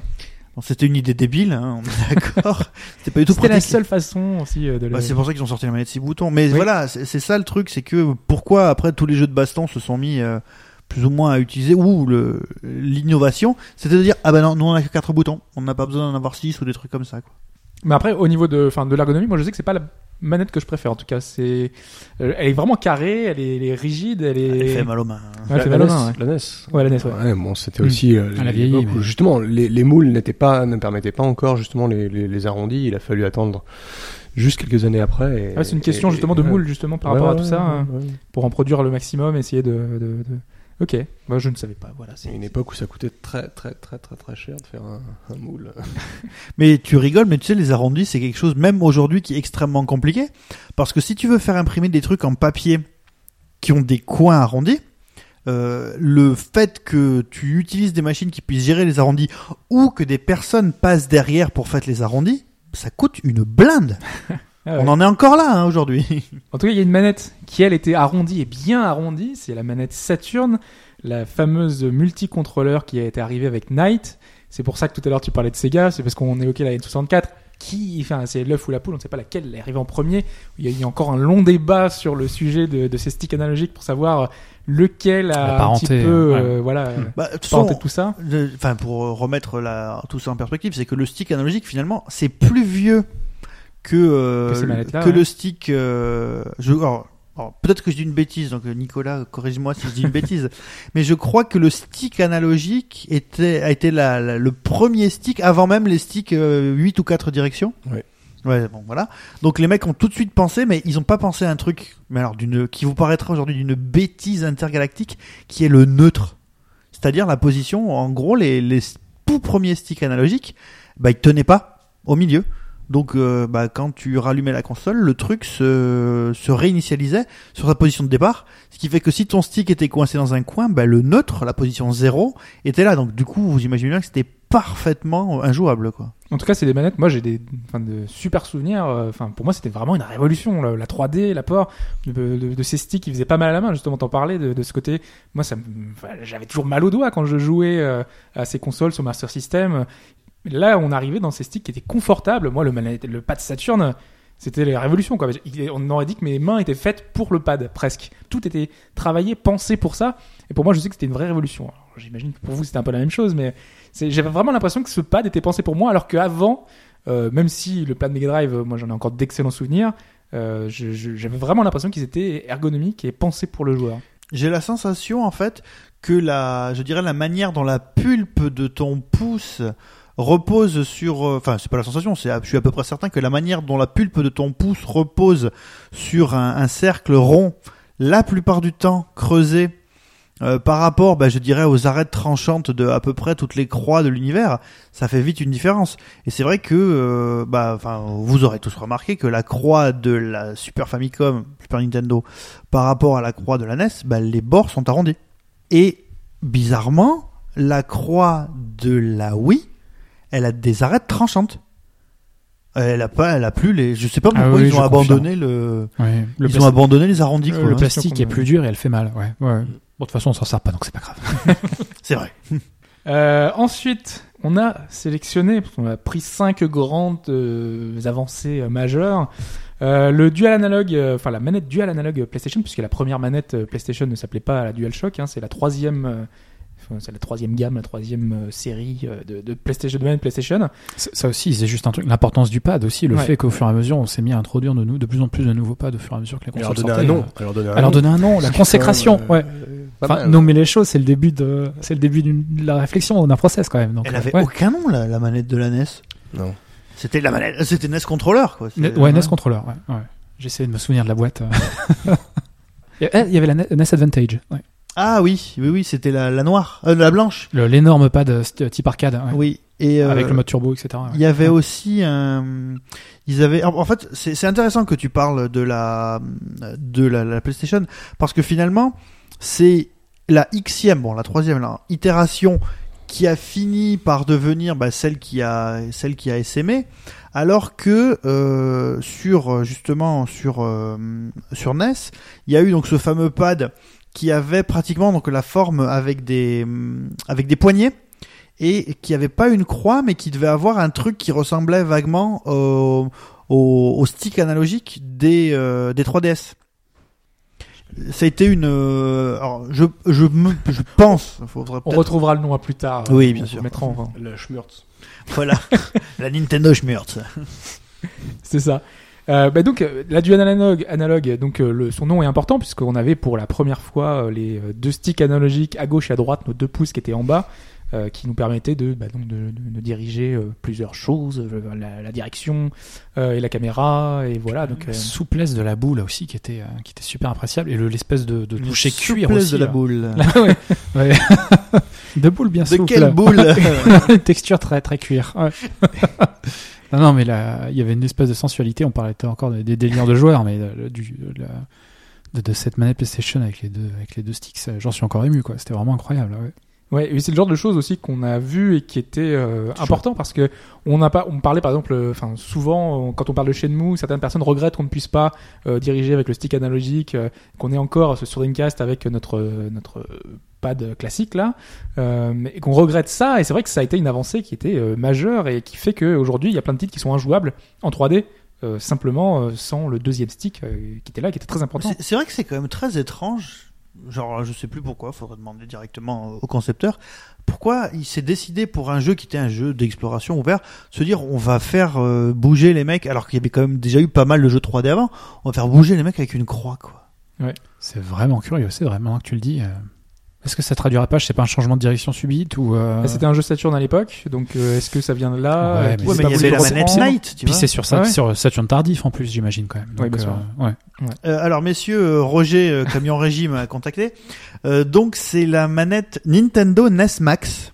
NES, Ah oui, oui, oui, d'accord. Avec une espèce de cycloïde, ça s'appelle. C'est euh, ça, oui. Euh, avec où en fait les, les contrôles étaient déportés sur le bord de la de la partie quoi. Alors là pour le coup ça n'a pas du tout essaimé, je crois que ça a jamais été repris Mais d'ailleurs. c'est amusant parce que c'est Nintendo qui, pro- Oui. qui produit le, le remplacement de son, sa croix de direction Mhm. et puis qui se rend compte que c'est absolument pas possible et puis il faut abandonner de. Ouh là là, Très vite, ce qu'est-ce que j'ai fait bah, Le Power Glove ils se sont vite rendu compte Ah qu'ils bah avaient oui. fait de la merde. hein. Mais le Power Glove c'était pas c'était pas Nintendo directement. hein, c'est- Ah oui, oui, c'est Mattel. Il y a Mattel aux US et puis une société japonaise et c'était une collaboration. euh, Ils avaient laissé faire quand même. Ils avaient laissé faire. Ouais. ouais. Ce qui n'était pas dans leur coutume à l'époque, donc c'est Non. pour ça que. C'est resté dans les esprits quand même. hein. C'est Power Glove, ouais, ouais, bien sûr. Le contrôleur assez particulier, on se disait c'est l'avenir. Non, il viendra après la- Bien vu. de l'avenir. Euh, la Xbox 360 avec son pad qui était pour la première fois euh, sans fil de série parce que c'est pas le premier pad sans fil. Moi je me souviens avoir joué à la Mega Drive avec euh, des manettes infrarouges donc il fallait pas que quelqu'un passe devant. C'est vrai que les fils c'est super important euh, dans notre souvenir de ces de ces vieux pads des gens qui se prennent les pieds dans les Dans tu tires sur le fil de quand tu perds à Street Fighter, hop petit tir sur le fil. Quand tu joues à Mario Kart, tu, vas, tu vas aller moins vite. Donc c'était très important et c'est vrai qu'aujourd'hui euh, on- n'a plus l'impression comme avant. Moi je sais que je- quand je montais ma console, je récupérais les trucs, on avait l'impression d'avoir des câbles partout qui s'en mêlaient avec euh, les manettes qui croisaient avec le prise péri- la prise Péritel. Pour la paix des euh, ménages ou par rapport aux parents, ça a changé la vie. quoi. C'est pour ça qu'on les jette plus par terre, peut-être. Parce qu'il y a plus de Ouais, fil, c'est en vrai, il n'y a plus de fil. ouais. Tu pouvais les ramener avec le fil. T'es obligé de, t'es obligé de te lever, ça marche. Il y avait les rallonges aussi. la- Vous souvenez Les rallonges, Oh oui. Ouais. Ah bah oui, pour, pour, pour les gens qui ont eu une Super Famicom, vous avez tous, ah, mentez pas, vous avez tous acheté une rallonge parce que le fil faisait, euh, je sais plus s'il faisait 60 ou 90 cm, mais c'était absolument honteux quoi. Mais d'ailleurs, c'est pareil sur euh, PlayStation 3, le, le pad euh, USB qui est fourni, il fait 1 mètre, donc euh, tu peux même pas jouer branché. Et c'est à ce moment-là que tu te dis, putain, les fils, euh, quelle horreur. je, je veux plus jouer avec des fils. Celui de PS4 est très très long le câble par contre, il fait, bah, Ouais. ça doit être à Oui, 1m20 ou un truc comme ça quoi. Peut-être plus qu'un mètre 20 d'ailleurs, je crois, mais c'est. Enfin, ouais, c'est plus important et c'est vrai que. Les câbles, euh, si tu vois que la différence entre les japonais et les américains, les câbles Xbox, première du nom, faisaient 3 mètres. Bah, voilà. Un intérieur américain. c'est- Ouais, c'est Pour jouer depuis ton, dimensions pour que jouer depuis ton pick-up. C'est ça, ouais. Pas de cliché. Euh, et enfin, on a sélectionné la Wiimote, qui est, c'est vrai qu'une évolution, on va dire, de rupture, là, pour le coup. Avec Ah, le ça, c'est sûr et certain, ouais, euh, ouais. C'est, vrai que c'était une révolution, même si au final, quand on la prend, la penche, on la met de côté, ça reste un pas de NES. Voilà. Une. Les, la croix, les deux Deux boutons. petits boutons. euh, Mais c'est toute la capacité La de, de-. Nintendo, justement, d'arriver à intégrer et à faire quelque chose qui apparaît complètement nouveau, avec en fait, on la prend et puis on a un peu les yeux fermés. Et pour- pourtant, ils l'avaient dit, ils avaient dit, en fait, on a pensé au truc le plus bête que vous manipulez chez vous, une télécommande. télécommande, ouais. Et finalement, on a remplacé toute la télécommande. Par contre, il y a quand même un truc euh, qui était vraiment mal pensé, c'est qu'en fait, il y avait des jeux où donc tu devais utiliser la croix, donc en forme manette, et le la gâchette qui est dessous. Et là, je n'ai jamais su, je ne sais pas si c'est mon cerveau, j'ai jamais su quel doigt utiliser pour euh, toucher le bouton Z. Est-ce que j'utilise euh, un des doigts, donc en déplaçant de manière très chiante ma main pour aller toucher ce truc qui est quasiment Ah, sous la croix, ou alors qu'est-ce qu'il faut que j'utilise les doigts qui tiennent la manette et qui sont sous la croix, ce qui fait que des fois quand tu dois faire le combo croix et bouton Z, c'est abominable. J'ai pas souvenir qu'il était souvent utilisé comme ce bouton. Je, je, je me souviens qu'ils essayaient d'éviter quand même. Ça euh, le mauvais game designer. Voilà, c'est sur des vieux jeux en fait que t'as que tes trucs. C'est pas des jeux Konami, non C'est pas ça Ah bah c'est peut-être ça. Ouais. Voilà donc la Wiimote. Hein, je sais pas si Alphonse tu voulais rajouter quelque chose sur ce sur ce gamepad qui est assez particulier. Non, non, mais c'est un pas de révolutionnaire qui a quand même aux jeux vidéo avant la, avant le, à mon sens, la, la, la révolution de l'interface qui a suivi après, c'est le, c'est le tactile. Mais c'est vraiment ce qui a quand même permis à, à des gens de, il y avait un côté effrayant quand même dans le, dans le gamepad, je trouve, pour des gens qui sont assez novices. euh, et le fait de ne plus avoir qu'à bouger, de ne plus avoir qu'avoir des mouvements naturels entre guillemets, parce que bon, techniquement, c'est quand même assez limité. Il y a des choses bien plus évoluées qui ont eu lieu depuis. Je pense que ça a vraiment été marquant, oui. Mais malgré tout, cette reconnaissance de mouvement passe par euh, le. En fait, on garde des boutons, on garde euh, une, une croix. euh, donc, euh, malgré le fait que ce soit nos mouvements. euh, Ils ont réussi à géré. concilier, euh, Voilà. oui, oui, à avoir une manette qui était quand même à peu près. parce que c'était un peu la promesse pour avec pour Kinect joueurs. ensuite pour jouer Ouais. vraiment sans boutons. Et Et sans, et sans objet, et c'est peut-être Ouais, peut-être ce qui ouais. est plus difficile, parce que euh, si tous les mouvements sont possibles, lesquels sont ceux qui sont détectés Voilà. Si je me gratte la tête, euh, C'est peut-être euh, ce qui a fait aussi que ça peut inquiéter certains joueurs, se dire que je comprends pas ou je sais pas comment ça marche. Il y a eu des problèmes euh, rien que d'interface. hein. Quand on est dans un truc pour revenir au menu, tout ça, on était obligé de lever la main pendant deux minutes pour pouvoir reconnaître tout ça. Les boutons sont importants. Moi, je sais que c'est un peu le problème que j'ai avec le tactile aujourd'hui. Quand j'ai pas ce retour euh, haptique du, du doigt, le fait que je, je, je- j'ai vraiment j'ai du mal avec tous les contrôles euh, tactiles. Sur téléphone.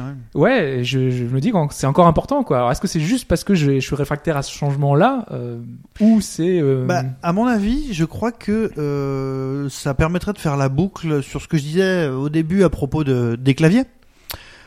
C'est qu'en fait, tu peux accepter l'abstraction et de, et, de- enfin, et avoir des, des habitudes par rapport à cette abstraction, mais que jusqu'à un certain point. Euh, par exemple, euh, quand tu faisais des point and click, donc euh, les LucasArts de base avec l'interface Scum, euh, bon, tout le monde a repris ça, et puis c'était à peu près évident. euh, donc après, t'as eu la rupture. C'est peut-être les cheveux de Baphomet, non, c'est peut-être même pas les cheveux de Baphomet, c'est peut-être Full Throttle ou euh, ou Sam Max qui ont mis en fait l'interface qui était pour le coup euh, contextuelle. En fonction de là où tu Ouais. cliques, t'as as divers trucs. Mais si t'arrives au stade où t'as absolument plus rien, finalement, c'est comme si tu revenais euh, à l'interface textuelle pure.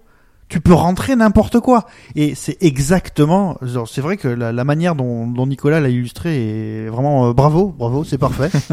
c'est c'est exactement ça. C'est que euh, comme tu passes ton temps à chercher les termes pour avancer dans Zork, Euh, Qu'est-ce qui est donc le un des premiers jeux d'aventure textuelle où tu devais taper les trucs que tu vas à droite, va au nord. Et en plus, il y avait vraiment aussi des manières de taper certains mots en les tapant de manière raccourcie, mais tu savais pas. Donc le jeu finalement, c'était pas tant de découvrir Zork, mais de tester toutes les saloperies possibles et imaginables dans l'espoir que ça marche. Sauf que on a tellement pris, je dirais, des habitudes et on a perdu énormément en patience. Le Kinect, le Kinect, la Kinect, je sais pas comment on dit.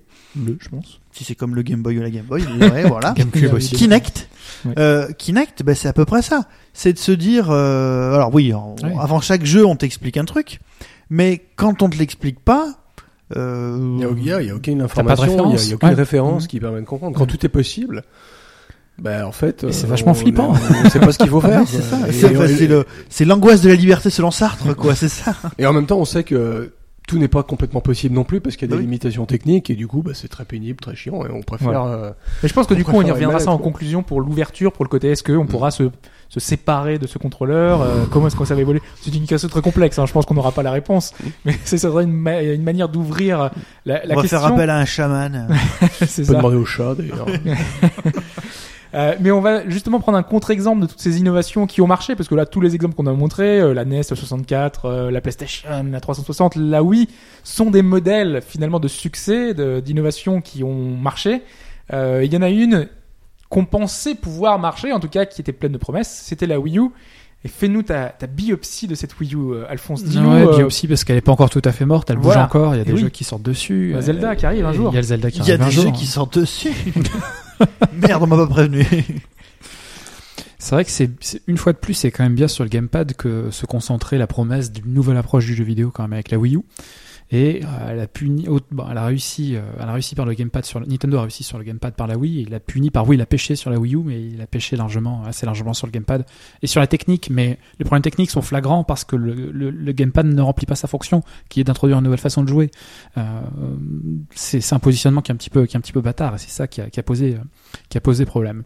Pour essayer de, de piger un petit peu, d'essayer de voir pourquoi, pourquoi ça n'a pas fonctionné, je me suis basé sur les travaux d'Everett Rogers, qui est un sociologue à l'origine, euh, on parlait tout à l'heure de la diversité des approches, du fait qu'il est intéressant d'avoir euh, euh, sur un sujet des approches de, de, de gens avec deux horizons très différents. Et là, il y a un sociologue dont les travaux ont eux aussi fait florès dans la dans le dans la dans l'innovation, qui sont revenus très à la mode aujourd'hui. Euh, un bouquin qui s'appelait Diffusion de l'innovation, enfin euh, Diffu- Diffusion of Innovations en anglais, qui est paru quand même dans les années 60 et qui s'intéressait vraiment au début à la propagation du progrès agricole dans les campagnes américaines. Donc c'était quand même assez particulier. Ouais. Et euh, On peut l'appliquer à la Wii U. on peut l'appliquer à la Wii U Bah, parce que c'est là, partout, il y a de enfin, l'innovation, quoi. c'est le, c'est le, c'est le génie de son travail. C'est-à-dire qu'il a, euh, il, il est passé du, du spécifique à, à- Il faut le conceptualiser. à- oui, il a réussi à conceptualiser son truc. Au début, c'était Un travail de recherche, quoi. sa spéci- ouais, voilà, un travail de recherche. Au début, sa spécialité, c'était le monde agricole, mais après, il allait bien au-delà. Et il a proposé, euh, enfin, tout, il a forgé tout un tas de termes qui sont super importants aujourd'hui. Et euh, il, il- il a mis en place des espèces de petites matrices pour savoir euh, jusqu'où tu peux innover, ou comment se propage l'innovation, etc. Et c'est vraiment très important. C'est bon, c'est juste une anecdote, mais c'est le mec qui a forgé, par exemple, le terme early adopter, c'est lui. Ouais. Euh, le mec qui a façonné euh, le- les différents euh, le- les, les modes de, de- de prise de décision dans l'innovation. Est-ce que l'innovation est le fait des individus? Est-ce qu'elle est fait du, du collectif?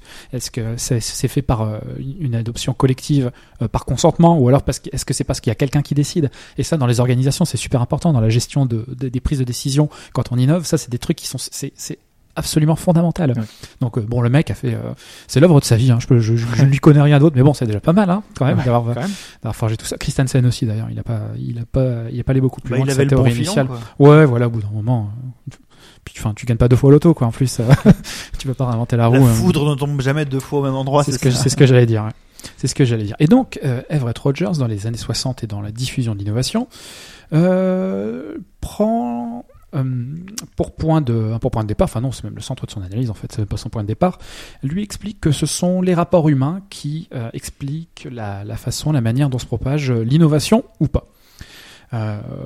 Lui dit, il définit la définition de, il définit pardon la diffusion de l'innovation comme suivant. Il dit que la diffusion c'est le processus par lequel une innovation, donc une idée, une pratique, euh, un objet perçu comme neuf pour un individu ou pour une autre unité, euh, ce qu'il appelle une, une unité d'adoption, pénètre un système social. Donc euh, c'est des gens qui ont des pratiques relativement communes. Bon, lui c'était des agriculteurs américains. Le système social, c'est un ensemble d'unités qui sont engagées collectivement dans l'atteinte d'un objectif commun. Le système social est composé de membres, des joueurs ou des agriculteurs, qui sont liés par des médias, c'est les liens qui les unissent, c'est la façon qu'ils ont de communiquer entre eux. Et il faut un certain temps pour que l'innovation soit communiquée à tous les membres et qu'une décision soit prise sur le rejet ou l'adoption de cette innovation. Et lui, en tout, alors ses travaux, le bouquin est vraiment très intéressant. Vous pouvez le trouver, je crois, en PDF gratos sur Internet ou pour pas de grand chose. il a dû être numérisé sur, euh, Amazon ou euh, dans, de- dans des vieilles éditions euh, sur euh, Amazon UK ou Amazon US. Vous le trouverez sans trop de problème. Et euh, parmi les tas, tas de choses qu'il raconte, lui propose cinq critères intuitivement, comme ça, pour essayer de mesurer la- la fa- le, le caractère facile ou difficile de la diffusion de l'innovation dans, dans ce système social. Quels sont-ils? Premier critère, si tu veux que ton innovation se diffuse, faut, c'est un petit peu la base, faut quand même qu'elle présente un avantage relatif sur ce qui existe. Est-ce qu'on les applique tout de suite à la Wii U? Alors, relatif, seulement relatif. Oui, avantage relatif sur ce qui existe. Ouais. Il était Ouais. avant Christensen, donc il n'y avait pas Ouais. encore les histoires de rupture. Exactement. C'était 35 ans auparavant quand même, ouais, au début des années 60, euh, on n'était même pas encore en économie de marché euh, sur l'essentiel de la planète. C'est un peu dur avec lui, euh, un peu dur avec lui Pipo. Euh, donc critère d'adoption, le alors le, le Wii U Gamepad, euh, l'avantage relatif sur ce qui existe. Qu'est-ce qu'il apporte de plus qui n'a pas été fait pour le moment? Bah, Le fait de pas pouvoir jouer, enfin de jouer sur un écran différent, de, de laisser libre. Bah, il a- euh, deux Alors là, écrans, l'écran, deux c'est écrans. le- Il a essayé d'apporter le, le fameux Ah, le magnifique terme. Ouais. Asynchrone. gameplay asymétrique, Voilà. Asymétrique.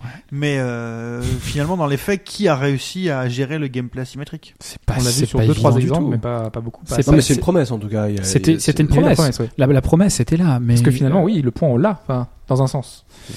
On aurait pu l'avoir, mais il ne s'est pas, ouais, s'est- pas matérialisé. Puis aussi mais- un autre problème, c'est qu'on vend une promesse avec une. euh, Ça, c'est uniquement un aspect marketing. C'est pas ça qui a fait que ça n'a pas marché. On appelle ça Wii U, mais pourquoi t'appelles ça Wii si tu vends quelque chose de radicalement différent à ce qui a été fait auparavant Oui, ça c'est les- ça c'est ça c'est clair que c'est un des échecs Et si, super. et si euh, tu offres quelque chose de radicalement différent, pourquoi c'est compatible avec l'ancienne manette?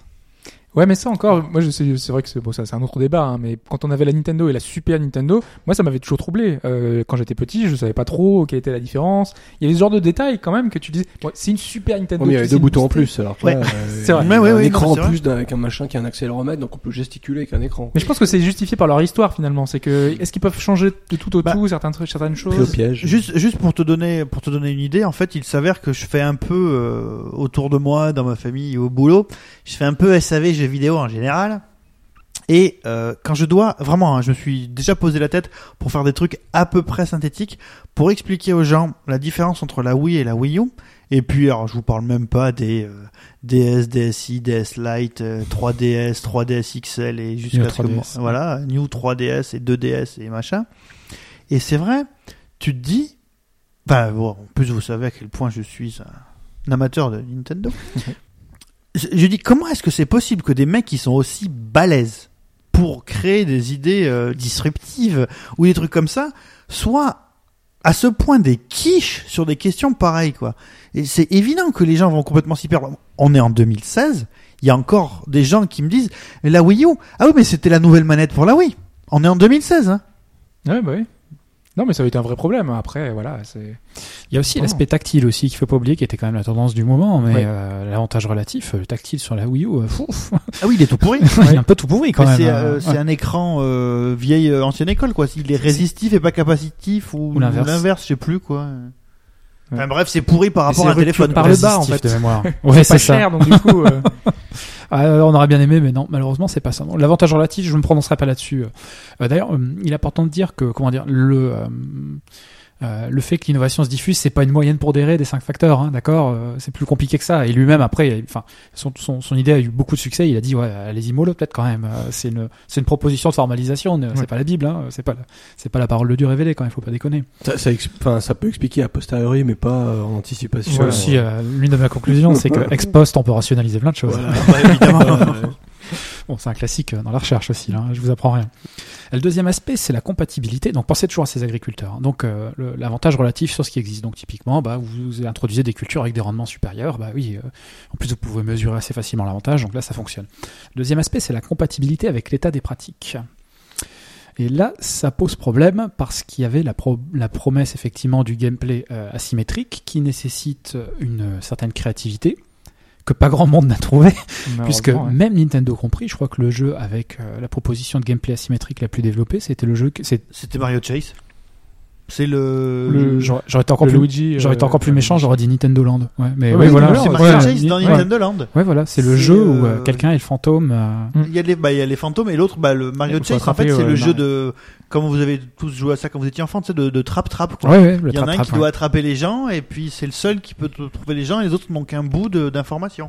Mais en fait, si tu réfléchis bien de manière euh, plus large, des jeux, des jeux de société ou des jeux en, en général qui ont un vrai gameplay asymétrique, à part le, le RPG, enfin le autour de Le table, jeu quoi, de donc, rôle. euh, le jeu de rôle de table avec le, le maître du jeu, il y en a pas beaucoup en fait. Il y en a, il y en a quasiment pas. C'est super C'est difficile. extrêmement Difficile compliqué. ouais. Et en plus, être maître du jeu, c'est un boulot quoi. Donc il faut un humain. En plus. C'est super difficile. C'était, on peut pas leur reprocher d'avoir été ambitieux et d'avoir euh, de, de s'être figuré que eux-mêmes et d'autres développeurs autour arriveraient à développer des idées autour de ce concept, qui est pas, qui est pas con, hein, mais mais euh, c'est super difficile. Et, développer ça, enfin, on- personne, euh, c'est ce que tu as dit. Le seul exemple de, de, de type de jeu où tu as ce genre de gameplay symétrique, effectivement, c'est le jeu de rôle, qui est quand même une niche, quoi. C'est pas exactement le genre de, le genre de là, pratique. là, je vais t'embêter un peu, mais Ouais, euh, vas-y. Wii, euh, en, en tant que telle, finalement, la reconnaissance de mouvement a été très peu utilisée. Et Quand elle est utilisée, c'est parfois par gadget, finalement.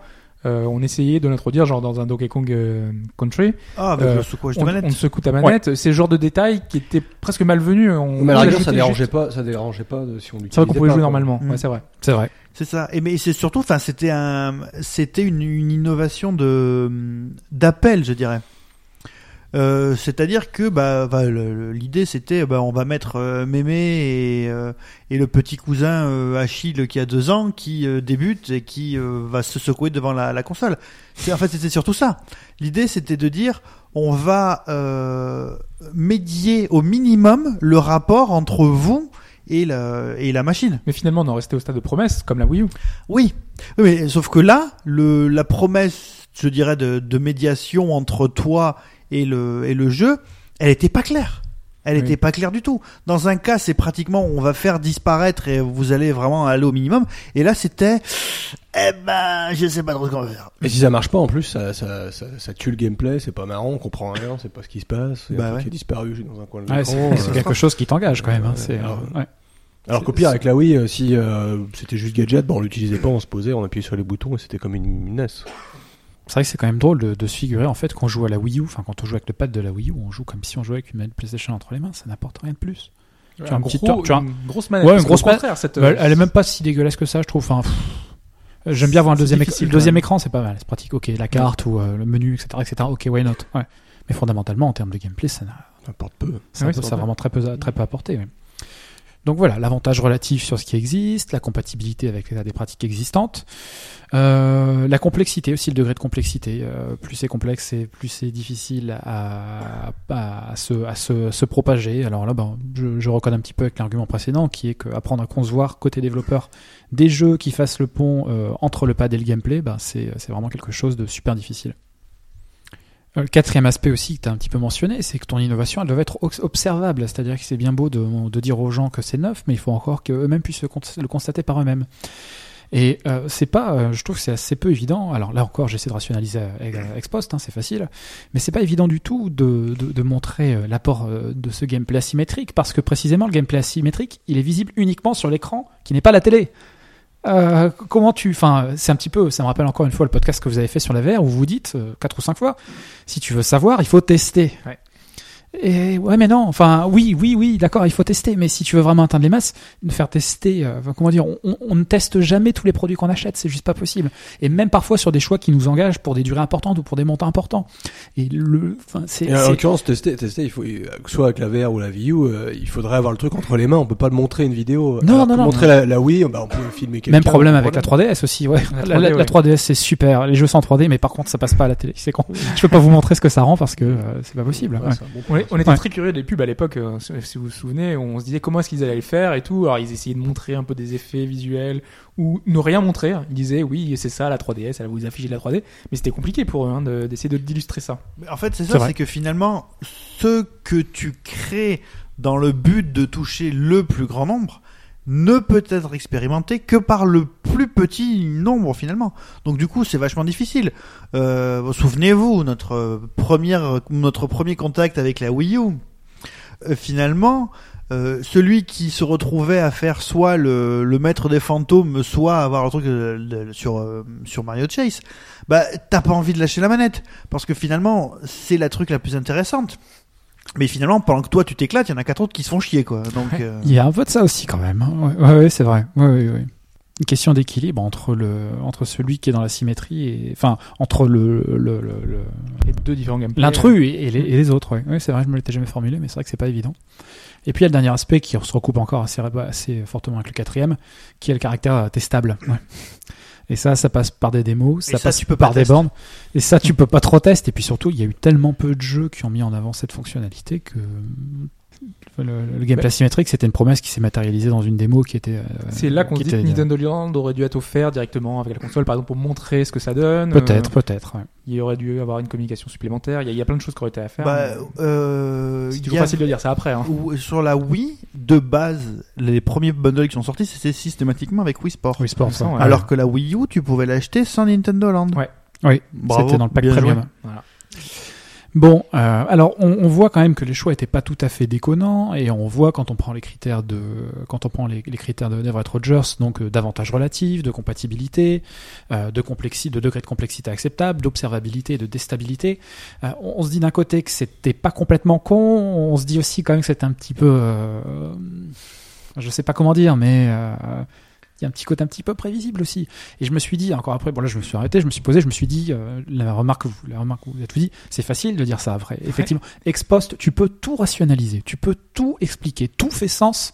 Et, euh, et les choses qui, euh, qui à l'époque pouvaient sembler euh, être parfaitement logiques t'apparaissent aujourd'hui complètement con. Mais ça, c'est un biais qu'il faut toujours avoir dans l'évaluation de, de, bah, notamment de l'innovation. Mais j'ai aussi creusé un petit peu plus parce que ces remarques-là, je me l'étais déjà faites à l'époque et j'ai retrouvé les questions et réponses, notamment des investisseurs. Euh, donc les séquences de questions-réponses, des, euh, notamment des représentants d'actionnaires de Nintendo euh, auprès des équipes de Nintendo à l'époque. Et ces questions avaient déjà émergé. Combien de jeux, combien de jeux avez-vous? Comment vous allez expliquer Comment vous allez communiquer sur le gameplay asymétrique dans vos publicités, dans vos emails, dans vos communications? Comment vous allez faire ça euh, Qui vous suit Vous parlez de gameplay asymétrique. Combien il y a de développeurs qui sont aujourd'hui capables de vous suivre et de proposer des jeux qui vont tirer un parti maximal avant de le- l'expérience. Oui, avant ou au lancement, quand, quand les fonctionnalités Ouais. ont été annoncées quand même. Donc euh, c'était quand même assez, euh, c'était, je trouve ça quand même assez. Parce qu'encore récemment, ils ont essayé de tirer des conclusions de tout ça en expliquant par exemple que la NX, comment ils feront pas les mêmes erreurs avec euh, des, des jeux au lancement, tout ça. Mais c'est vrai que c'est intéressant de voir comment est-ce qu'ils ont, ils y pensaient déjà à l'époque. Oui, oui, oui. Alors, euh, c'est compliqué, mais bon. Bon, l'idée c'était vraiment d'avoir un détour par la sociologie pour essayer de comprendre un petit peu comment se diffuse l'innovation et d'essayer de voir euh, pourquoi pour- pourquoi le pas de Wii U n'a pas fonctionné. Mais bon, en, en pirouette facile, euh, l'idée c'est que quand tu te plantes, c'est que t'as quand même essayé et on peut pas reprocher ça à la boîte de la risque. Ouais, Il- voilà. Nintendo a quand même une bonne culture de, de une bonne culture là-dedans. En fait, et- et on est quand même à peu près tous convaincus que la NX, ça passera encore par une, une, une tentative qui va se baser, je pense, encore une fois, sur le, sur le pad d'une façon ou d'une autre. Ah, pareil, je, c'est, c'est, c'est du ex-post, mais je, je vous le dis en même temps que, que j'y pense. Euh, vous savez, quand ils disaient oui, euh, on fait pas vraiment un remplaçant à la Game Boy, on va essayer un truc tout nouveau, bon, yes. Ils se sont dit, mais euh, pff, on est sûr de rien. Euh, bon, voilà, on est tous au courant que la DS Cartonné, ouais. a roulé sur le monde. Mhm. Euh, Donc, euh, bien joué, super. Ouais, mais c'est facile de le dire après. Hein. C'est vrai qu'avant, Oui, euh, c'était compliqué oui, quand même. Mais alors, euh, peut-être que euh, finalement avec la DS, il y avait plus de, hum, enfin, comment dire, la, la, la disruption était moins disruptive. Ah Tu- c'est c'est moi qui souffre. Oui. Ce titre. Non mais tu, tu vois, c'est ça, c'est que, en fait, parce que finalement ils ont fait quoi? Ils se sont dit, euh, bon, la 3DS, on a essayé, ça a marché. Ouh, ça a marché. La Wii, on a essayé. Bon, alors, ça a pas forcément convaincu les joueurs, mais qu'est-ce qu'on a vendu C'est pas le problème. Et si on mettait les deux ensemble Finalement, c'est ça. C'est possible, c'est Ils ont possible. pas, ils ont pas. En fait, c'est pas une nouvelle nouvelle innovation. Oui, à Ils vouloir, pourront en faire une pliable. Mais voilà, Ouais.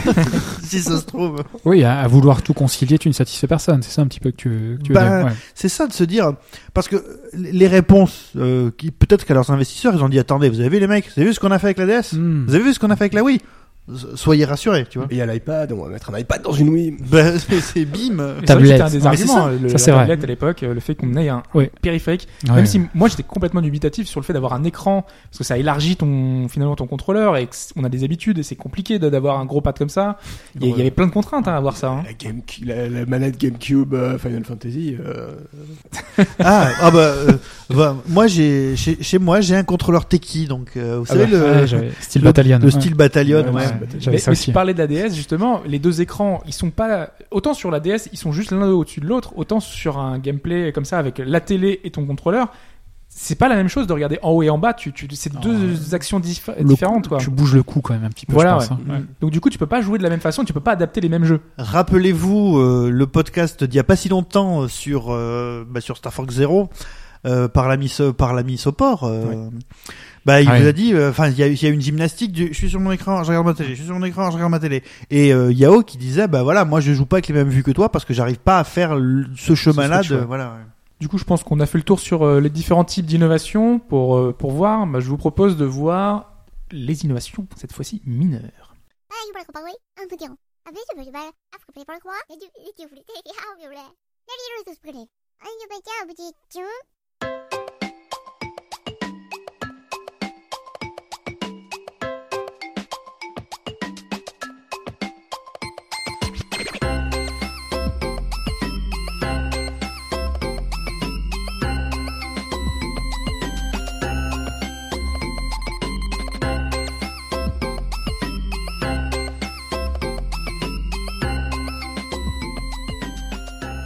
Et par innovation mineure, on a pas mal de choses qu'on a déjà évoquées. On avait notamment les manettes, sans fil. hein. On a parlé d'infrarouge, on a parlé de toutes les contraintes que ça, vous pouvait, ça pouvait poser. Alors on dit mineur, euh, oui et non, hein, parce que dans un certain côté, euh, La somme même, des euh, mineurs fait des progrès euh, assez c'est- considérables. hein. Mm. complètement. ouais, je pense que ça fait partie des choses qui étaient importantes. Euh, les vibrations également. Donc on l'évoquait. Le Rumble Pack de la N64. C'était quel jeu qui était livré avec? C'était euh, Light Wars, non? Ou Avec le. Rumble Pack, c'était pas. Euh... GoldenEye. GoldenEye était plus. compatible. ouais. Ah, le Rumble. Ouais, le Rumble. Il était compatible, mais il était pas vendu avec. C'était un, c'était un Donkey Kong qui était vendu avec le Rumble, je crois. C'est un Donkey Kong, C'était pas l'expansion pack. Ah ouais. Oh là là. Nintendo et ses packs. On avait également les micros. Alors là, euh, si vous vous souvenez, la seconde manette de la NES, c'est- c'est- ça me rappelle, c'est toujours étonnant. La Famicom, la Famicom. De la Famicom, oui, pardon. Et de- oui, parce que c'est la manette japonaise en plus. On est dans le détail supplémentaire. Euh, donc, pour posséder un, un micro, et il y avait certains jeux, et notamment le jeu de Kitano, qui, où il fallait chanter dans la, dans la manette. Le euh, premier Zelda. le premier Zelda. C'était, il y avait un type d'ennemi qui était invincible. Et tout le monde s'est dit, mais pourquoi ces trucs sont invincibles? Parce qu'il fallait gueuler dans la manette 2 euh, sur la version japonaise. Ouais. Ouais, et jouer de la flûte dans la version européenne. Voilà. Mm. Ouais, mais le micro n'empêche que c'était une, innovation euh, plus ou moins importante. Je me rappelle dans la DS notamment, où il fallait souffler sur l'écran. Il y avait, il y avait plein de petites choses qui étaient possibles à faire. Alors c'était tellement bien pensé qu'il y avait vraiment des jeux qui te, tu faisais de la, de l'hyperventilation. Je sais pas si vous avez déjà joué à Rob Rabbit. C'est un des tout premiers jeux, un des jeux Sega en fait, où qui, ben, c'est le jeu où t'apprenais à tripoter ta meuf. Euh, En Oui. fait, oui, tu faisais des, des, tu essayais de, C'était imagé. Là, oui, pas- bien sûr. non, non, non, c'était très, euh, au contraire, c'était très, c'était très prude. Il y avait, Oui, mais bon, voilà, finalement, c'était ça. C'était pas les- le petting game de, de la version japonaise de, de Fire Emblem Fates. C'était juste des formes de toute façon. Voilà. Et euh, il y avait des trucs où bah, il fallait maintenir un certain niveau de. Et puis moi, j'ai fait de l'hyperventilation en jouant à ce jeu. Carrément. Euh, bah, il y avait, WarioWare aussi qui Oui. Bah, tu pouvais faire très très mal sur Royal. si tu voulais jouer bourrine, c'était difficile. Complètement. On avait bah, les batteries. Bon, il a fallu innover pour essayer d'avoir des batteries de plus en plus euh, importantes. Parce qu'il y avait les batteries à piles hein, au début.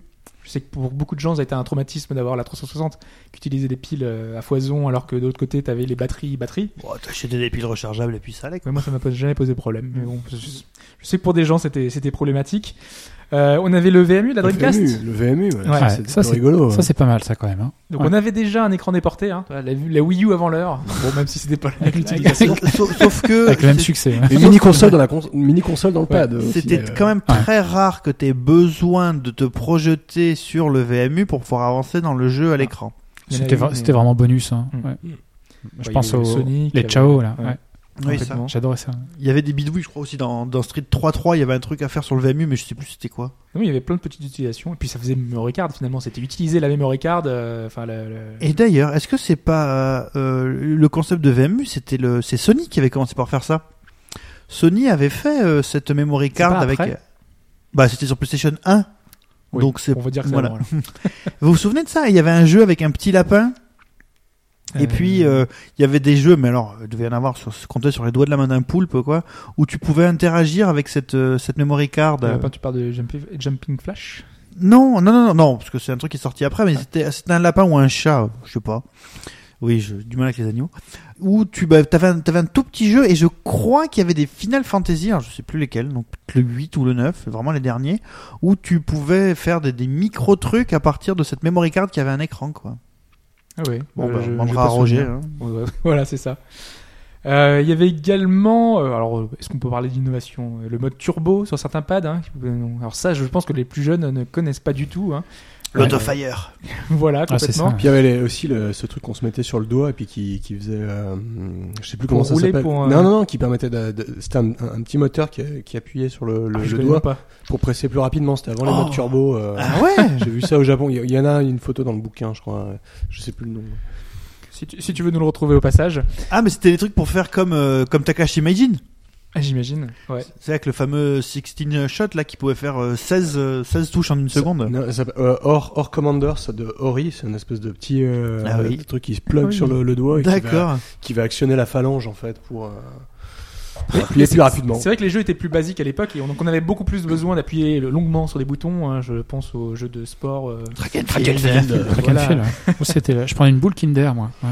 Ah oui, on a tu- toutes nos astuces. Hein, la frottais, scie, euh, ouais, frottais. Moi j'ai ouais. tout essayé le, cla- le le briquet, le pouce, euh, enfin ou l'ongle. Ceux que tu, le grattes à partir de l'ongle. Après du coup t'as des t'as des sillons dans les ongles quoi. Ah oui, bon, il y a chacun a sa technique, hein, forcément. Euh, les rallonges filières, t'en avais parlé tout à l'heure, hein, puisqu'on est toujours dans le Ouais. côté euh, le batterie.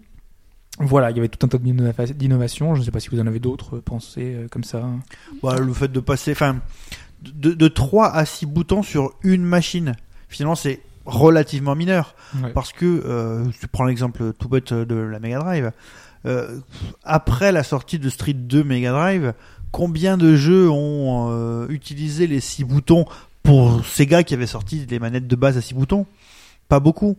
Ou sinon, moi j'ai euh, Don, si tu m'écoutes, euh, des bidouilles sur euh, les sur le matos euh, NEC.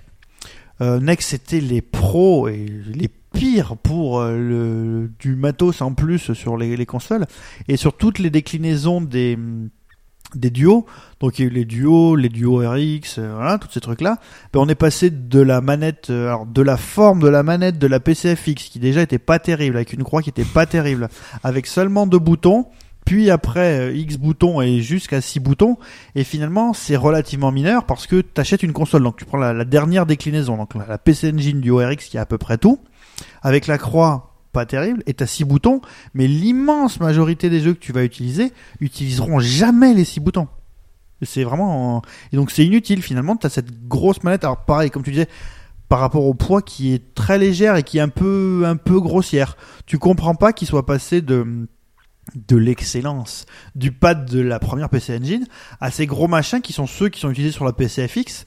Donc du coup, ils ont utilisé le truc de leur dernière console sur un modèle plus ancien, mais ça n'a aucune pertinence. Aucune. C'est très embêtant. Effectivement. D'ailleurs, on peut rester dans les boutons. Il y avait, euh, alors je sais plus quel modèle euh, de, de la manette PlayStation, alors, ça devait être peut-être euh, PlayStation 2, qui avait des boutons euh, analogiques en fait qui, qui géraient la pression, l'appui sur le bouton. Euh, ça a été très peu utilisé finalement. Euh, autant les gâchettes, euh, c'était la manette Ridge Racer, je crois, qui utilisait, qui avait une manette, les gâchettes analogiques, qui avait une importance parce que finalement dans un jeu de course, quand tu gères avec ta gâchette, c'est très important et ça a été vraiment utile et ça a été réutilisé partout. Autant pour le bouton, on a eu très peu d'exemples qui ont utilisé justement ces, ces boutons analogiques. C'est le premier Street Fighter, à tel point qu'ils ont été obligés d'arrêter? C'est c'est vrai. C'est vrai, Ouais. c'est l'exemple, mais c'était en bord d'arcade finalement. C'était Ouais. pas sur une manette euh, en tant que telle. Du coup, on va peut-être euh, passer aux contrôleurs qui nous ont marqués. Alors, euh, peut-être déjà ceux qui sortent un peu de l'ordinaire. Moi, je sais qu'il y avait le, Sidewinder Pro de Microsoft qui était livré avec Motocross Madness, qui gérait un peu l'ancêtre de la Six Axis. Six Axis. Ouais, c'est- cette manette PlayStation qui est beaucoup plus connue que le Sidewinder Pro, mais euh, qui permettait de, faire euh, qui était gyroscope, quoi, tout simplement, hein, qui permettait d'aller à gauche, à droite, mais qui était livré avec un jeu. Donc, on avait un exemple concret directement et ça permettait d'avoir une application et voir euh, comment ça marche. Et je sais que moi je m'étais éclaté rien que parce qu'il y avait ce jeu-là. Et dès qu'on avait des énormes boss, on soulevait la manette, on allait dans tous les sens, on allait à gauche, à droite. Ça se conduisait un peu comme un pad Wii euh, quand on jouait à Mario Kart. Euh, donc tu mettais à gauche, à droite. Moi j'ai encore des souvenirs marquants, mais je l'ai utilisé vraiment que pour ce jeu-là. Malheureusement, hein, c'était sur PC. Et à l'époque, il y avait vraiment que ce jeu-là qui, vraiment l'utilisait correctement. Moi, c'est un pad que, que j'ai eu et que j'ai eu beaucoup de plaisir à retrouver à l'époque. Moi, j'étais pas très joueur, enfin, j'ai pas été joueur PC jusqu'à Ouais. récemment, donc ou très peu. Euh, bon, évidemment, il y avait la manette Teki, oui. parce que là, pour le coup, euh, style vrai- excusez-moi. plus un joystick qu'une manette, on va dire. Bah, oui, enfin, c'est là que c'est un, un cas limite parce que pour le coup, c'est pas du tout un joypad. Mais en termes de, en termes de feedback, c'est un peu la, c'est un peu la réponse ultime. Euh, mais en même temps, c'est pour un seul et un seul jeu. Et finalement, comme euh, vous avez pu vous remarquer, on n'a pas du tout parlé de, de l'arcade parce que euh, voilà, un cabinet, un jeu en particulier, donc par exemple un style de, un, un style de contrôle. Bon, la manette Teki, finalement, euh, c'est juste de s'amuser à voir ça à la maison. C'est pas le. Mais c'est vrai que c'est ce que tu, enfin, Mm. c'est important et qu'on l'a pas, on n'a pas signalé, c'est que pendant une période, euh, c'était euh, un contrôleur pour un jeu. Pendant pendant longtemps, euh, Mm. à l'époque, on avait vraiment le contrôleur qui était adapté au jeu. Et aujourd'hui, on a quasiment un standard. Et à part quelques exemples de périphériques qu'on a à côté, euh, c'est devenu euh, la norme. Tout le monde joue avec le même périphérique. C'est c'est devenu euh, voilà le- la chose. Et basique. surtout, en fait, je m'aperçois d'un truc très assez basique finalement, c'est que euh, autant à l'époque des, des 8, euh, 16, alors sur, je parle même pas sur, sur micro euh, 8 et 16 bits à l'époque, mais il y avait un nombre mais intergalactique de modèles, parce qu'il n'y avait pas forcément de modèle euh, originel, je dirais. Et donc du coup, tu avais des, des trucs comme ça où à un moment, tout le monde achetait le même, et c'est vrai que maintenant j'y pense. Est-ce que vous vous souvenez, alors je sais plus son nom, de la, la patate qui était une espèce de manette euh, ronde avec un stick euh, que vous preniez bah, dans votre main droite ou votre main gauche, en fait avec les touches qui étaient euh, sur le côté. Et tout le monde a eu cette manette. Je me souviens que sur PC, donc en- non pas sur PC, sur Amstrad, sur Amiga, sur Atari. En plus, c'était le, le même connecteur, donc le, le connecteur en forme de trapèze qu'on peut retrouver sur euh, sur Master System. Ouais. Tout le monde a eu cette manette là qui était abominable. Elle était abominable. C'était, elle était vraiment merdique. Euh, le fait en fait que tu tiennes la manette, que tu doives la tenir et que finalement elle se balade tout le temps, fait que c'était injouable. Et tout le monde a eu cette manette. Je me souviens, je jouais avec cette manette-là euh, chez mes copains qui avaient des Amstrad, ceux qui avaient des Amiga, ceux qui avaient des Atari. Elle était abominable. Et c'était la manette que tout le monde avait, quoi. Comme quoi, il y a des exemples curieux de par le par le passé. Euh, du coup, on va peut-être euh, prendre les joypads préférés. Du coup, on a chacun un différent en plus, donc ça tombe bien. On a fait un petit tour de table avant. Euh, bah Nicolas, peut-être, tu nous en as parlé. On a dit que c'était le fil rouge de ce podcast. Moi j'aime bien, j'aime, bien la pépine, le, le- le pad de la pépine, même si les, les, les, les jeux sont étaient catastrophiques. Alors pour rappel, la, la pépine c'était un partenariat entre Apple et Bandai au milieu des années 90, donc euh, de console de, de jeux qui a été un échec commercial. Mais j'aimais bien le, le pad à la fois parce que la, la, la, la, forme était assez euh, assez réussie en termes de, de grip, de, de, de le tenir dans la main. Les matériaux étaient vraiment euh, de très bonne qualité. Il y avait plein de petites innovations sur les boutons avec justement des espèces de petits picots sur certaines, certains des boutons, des boutons à, à droite. Et puis il y avait un trackball, ce qui était euh, un choix assez, assez couillu, même si ça n'a pas été euh, euh, formidable, mais qui était, qui, ouais, qui, qui était intéressant. Alors, un trackball, pour ceux qui savent pas ce que c'est, c'est C'est vrai qu'on l'utilise quasiment plus aujourd'hui. euh. c'est un peu comme une. Alors, si vous vous rappelez une souris, que vous retournez une souris, il y a la boule de la souris, bah, c'est un peu d'utiliser Même ça, on n'a ouais. plus, on n'a plus Même de ça, il n'y a plus. souris. Même ça, il y a Ouais. plus. C'est ouais. une souris à l'envers, en fait, le trackball. ouais. Une vieille souris, Vieille parce souris. oui, il n'y a plus de. Et Aujourd'hui, tu donc, il y a prends le rayon boule, laser dans la tête, dans les yeux. C'était une, une petite boule qu'on manipulait et qui aurait pu évidemment euh, faire jouer à Marble Madness ou à, ou à des jeux euh, dans lesquels on peut faire euh, défiler des, des objets. Mais je- l'objet, je le trouve assez, assez marquant et puis euh, assez, assez fascinant, même si au fond, euh, je l'ai très peu utilisé par rapport, à, par rapport à- aux autres. Alors c'est c'est sur la couverture, c'est sur la couverture du livre, hein, donc euh, évidemment vous ne le voyez pas. Et je me suis toujours demandé, les, les, les, c'est des boutons, on est censé atteindre ces boutons, les boutons orange? Ils Ouais, doivent c'est les super boutons de sélection, c'est les boutons de sélection. Ah, Euh, d'accord. c'est Parce c'est- qu'en jeu, il- être impossible à loin, atteindre. Ouais. J'ai pas, j'ai pas non plus une connaissance exhaustive de tous les jeux sur la pipine, c'était quand même catastrophique. et je, mais euh, c'était surtout des boutons de sélection. hein. D'accord. Oui, parce que euh, moi, à chaque fois, c'est la réflexion que je me fais. Je me dis, mais comment est-ce qu'en en jeu, ça t'oblige à remonter tes mains pour atteindre les boutons? C'est dégueulasse. Totalement. En tout cas, c'est les mêmes couleurs, les boutons que sur Super NES. De toute façon, On n'a pas trop parlé, mais c'est vrai qu'il y a beaucoup de, de choses, qui, des dénominateurs communs qui reviennent. Et c'est vrai que les couleurs, euh, notamment, Bah, rouge, vert, bleu Ouais. et jaune. Ça. Bon, là, on l'a mis en couverture du bouquin aussi par rapport à un pied de nez, parce que euh, tout le monde célèbre Apple, mais bon, on oublie les, les, les, les catastrophes, et puis, euh, et puis celle-là, c'en est une. Bah, je pense que si on demande aux gens, il n'y a pas grand monde qui va reconnaître la manette Non, en elle-même. Non. euh, Non, Mais ils sauront que c'est une manette de jeu. Donc, Voilà. ouais, C'était intéressant. elle a le, look. Ouais. Alphonse, ton exemple, toi. Il y en Ton aurait jeu. beaucoup, mais ce qui était le plus marquant, je pense, c'est, enfin, c'est le- l'association, enfin, le jeu et l'expérience qu'il y a avec. Euh, parce que j'avais déjà joué à la Nintendo 64 avec son pad. Le premier jeu auquel j'avais joué, c'était Turok. C'était pas mal. Euh, le pad 64 se prêtait assez bien au jeu euh, au FPS. Ça expliquait une partie quand même du succès de GoldenEye, je pense, qui était à l'or- à l'origine prévu pour être un shooter, si je ne m'abuse. Oui, ah, un rail, rail, Oui, oui, un rail shooter. ouais, oui, tout à rail fait, shooter, ouais. ouais. Euh, et ça, ça fonctionnait très très bien. Mais pour moi, le souvenir le plus marquant, enfin, c'était un petit peu troublant aussi. C'était le passage de Mario à la 3D, quand même, qui était pas évident, que tu n'avais connu que de la 2D. Mais le, niveau qui finit de t'achever, de, de, te convaincre que c'est absolument génial, pour moi, c'était le niveau où tu mets la casquette rouge pour la première fois et où tu voles donc pour la première fois avec Mario. Et alors là, c'est absolument du délire parce que tu dans un. Le niveau quand même assez grand, même pour des critères d'aujourd'hui, il est quand même assez grand. Et tu avais la 3D, donc tu cette, impression pardon, de profondeur quand tu plongeais en train de voler. Puis après, tu, tu redressais le stick et, et tu repartais complètement. Et, et, et voilà, tu essayais de choper les pièces jaunes et les pièces rouges, etc. Et le, l'effet conjoint de, de la, d'une, d'une 3D incroyable, une expérience de vol qui rêve de gamin, avait volé, je veux voler comme Sangoku. Bon voilà. Et, et le troisième, le pad qui répond au doigt et à l'œil avec la caméra C et tout, c'était, euh, c'était fantastique. Je crois que c'est mon meilleur souvenir de, euh, meilleur souvenir. Ouais, C'est quand même assez intimement lié à une expérience de jeu Ouais. aussi. hein. On l'avait évoqué, hein, de toute façon, c'est, c'est- tout est lié. euh, Ouais. Expérience de jeu. euh, Tout est lié, c'est le grand complot, évidemment. C'est le grand complot, ouais. Puis de façon plus classique, enfin le pas de Super NES, euh, les boutons sur la tranche, euh, la croix plus douce, euh, les quatre boutons, les jolies couleurs, euh, le grain de beauté, là, je vais pas on une ça, ça m'a- ça- ça marqué. Et toi, euh, Pipo? Alors, bon, il y a, la, je dirais, la, la manette du cœur, qui est celle de ma, ma manette de NEC, euh, de, pour de ma, la première PC Engine, pour gaucher. Euh, t'es gaucher je ou t'es suis- droitier En fait, je suis ambidextre. Voilà, il Ah. s'avère que je peux utiliser mes, enfin, en fonction de ce que je fais, j'utilise une main ou l'autre. Et moi, ça m'a jamais gêné de de jouer donc avec euh, la croix euh, à la main droite. Et je sais que ça déstabilisait vachement les gens quand ils arrivaient et que je leur filais la manette, ils disaient mais euh, je peux pas jouer. Mais pourquoi tu peux pas jouer? Il est où le problème? Donc ça déstabilisait, mais en soi, elle a rien de particulier. Euh, oui, alors j'avais la version où il y avait les autofire dessus. Ouais. Et t'avais deux positions d'autofire. Donc t'avais donc pas d'autofire, autofire genre à 10 touches par seconde quoi, et puis autofire avec 20 touches par seconde. Euh, j'ai jamais trop. Enfin si, il y avait des, il y avait des shmups. Pour des shoot'em up. ouais. Ouais, voilà. Ouais. Il y avait des shmups où ça faisait une différence. Et il y avait des shmups où, en fonction de l'arme que tu avais, si tu mettais la version trop forte, en fait, les tirs sortaient pas. Genre, euh, si t'avais, euh, par exemple, t'avais une arme qui fait une spirale autour de ton vaisseau, eh ben en fait, la spirale arrivait que jusqu'à un certain point, et la deuxième touche envoyait une deuxième salve, et donc bon, du coup, bah, t'avais une sorte de bouclier autour de ton vaisseau, mais c'était pas très pratique. Donc bon, euh, celle-là, mais c'est euh, en soi, elle est pas marquante. Elle a juste été euh, pratique et puis je, je l'ai beaucoup pratiquée.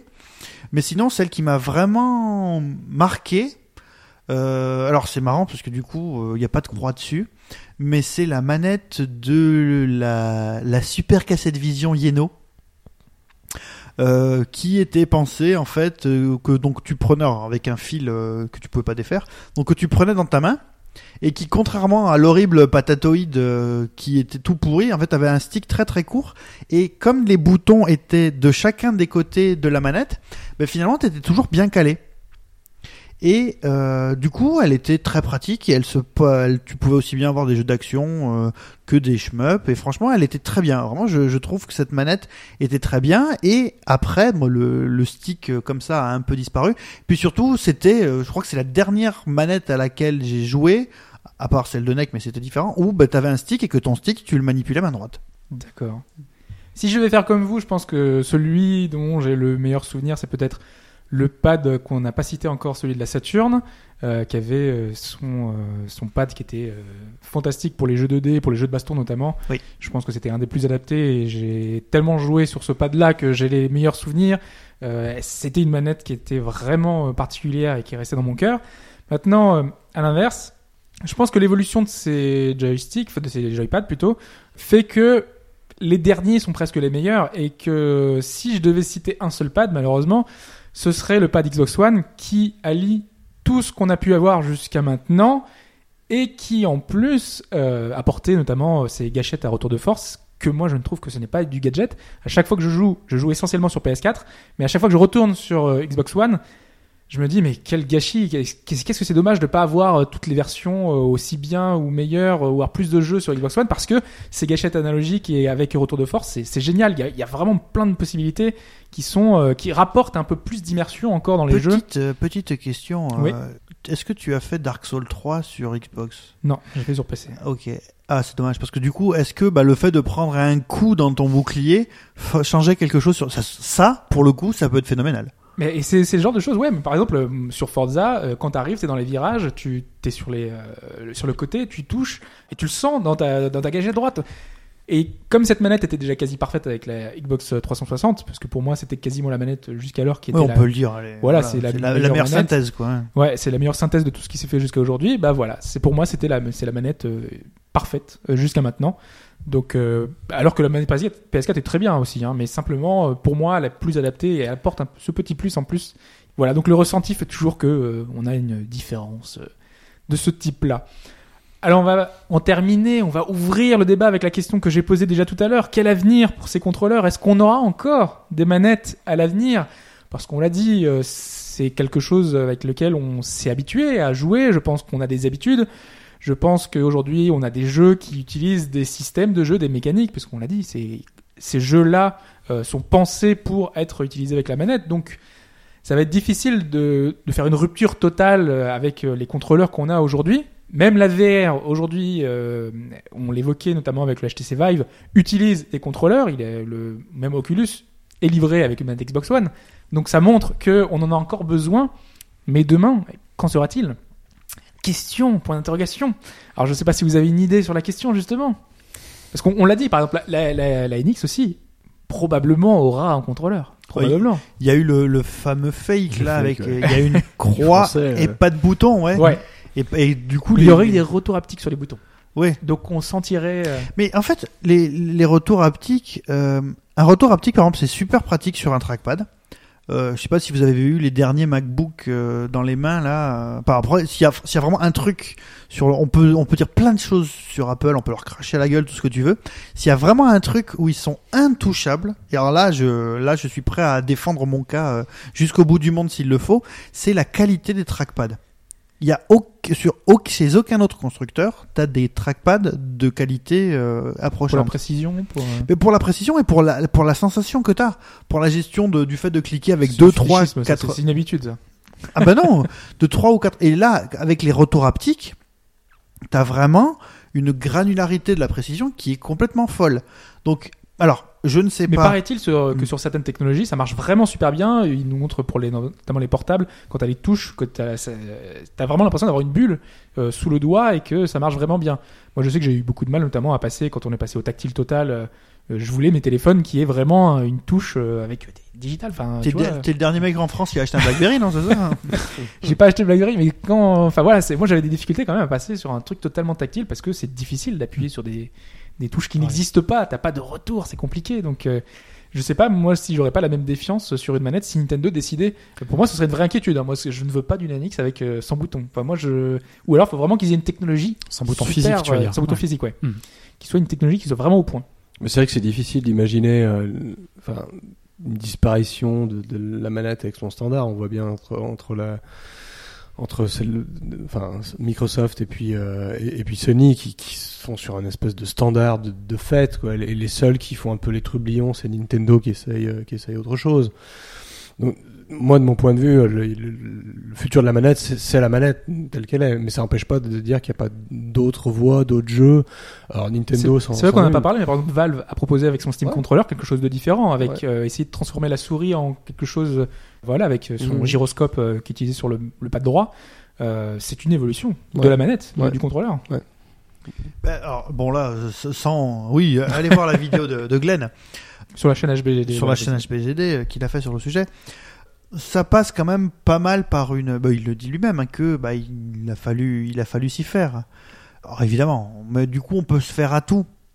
Euh, après, il dit à côté de ça que les habitudes qu'on a pris, par exemple, genre la croix, la croix, a priori, elle est abominable. Ouais. Donc tu peux rien Ouais, faire mais- avec la croix. C'est comme le, le clavier AZERTY euh, qui, est, qui, est, qui est abominable. Qui oui, à euh, aucune personne, logique. euh, personne est prêt. euh, Si c'était la logique de, que les baguettes des machines à écrire, elles Ouais, oui, ne- ouais, et que Mais les en gens fait, ne tapent pas trop vite. C'est Ouais. que, enfin, il me semble, j'y connais rien, mais que quand tu lui fais passer des tests d'ergonomie, je saurais pas dire lesquels, c'est vraiment le pire layout de l'histoire de l'humanité. Oui, mais Euh, c'est voilà. une fois qu'on l'a appris et qu'on, enfin, le coût de de- de- d'abandonner un layout qui est pire euh, est, est plus grand Mm. que quelque chose qui, qui irait mieux. Et, ça, c'est quelque chose qu'on a déjà vu dans l'histoire. Mais l'avantage, c'est que ça va avec un changement d'utilisation aussi, puisque tu es devant ton, plus devant ton écran de ton PC, mais aussi devant l'écran de ta télé, parce que le but c'est d'utiliser avec euh, le, avec euh, Big Pictures.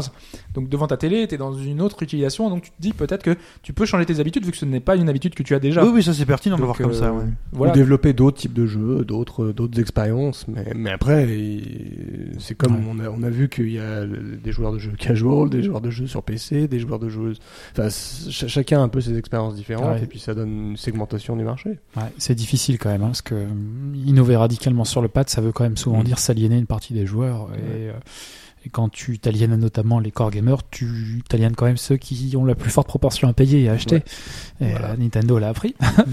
Donc c'est assez délicat, je Mais sais pas. Quand on euh, voit aujourd'hui l'émergence des, des smartphones, le fait que les enfants soient habitués au tactile, euh, full tactile, c'est peut-être nous qu'on est un peu des vieux cons et qu'on va s'y faire finalement. On va peut-être. euh, Bah, c'est c'est vrai. Enfin, je te prends un exemple.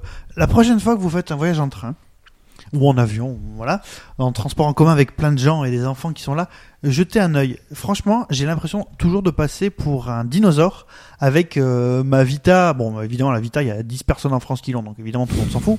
On est trois autour de la table en plus. Oui, c'est ça. Donc euh, trois sont là au moins. Euh, donc Trois au moins, ouais.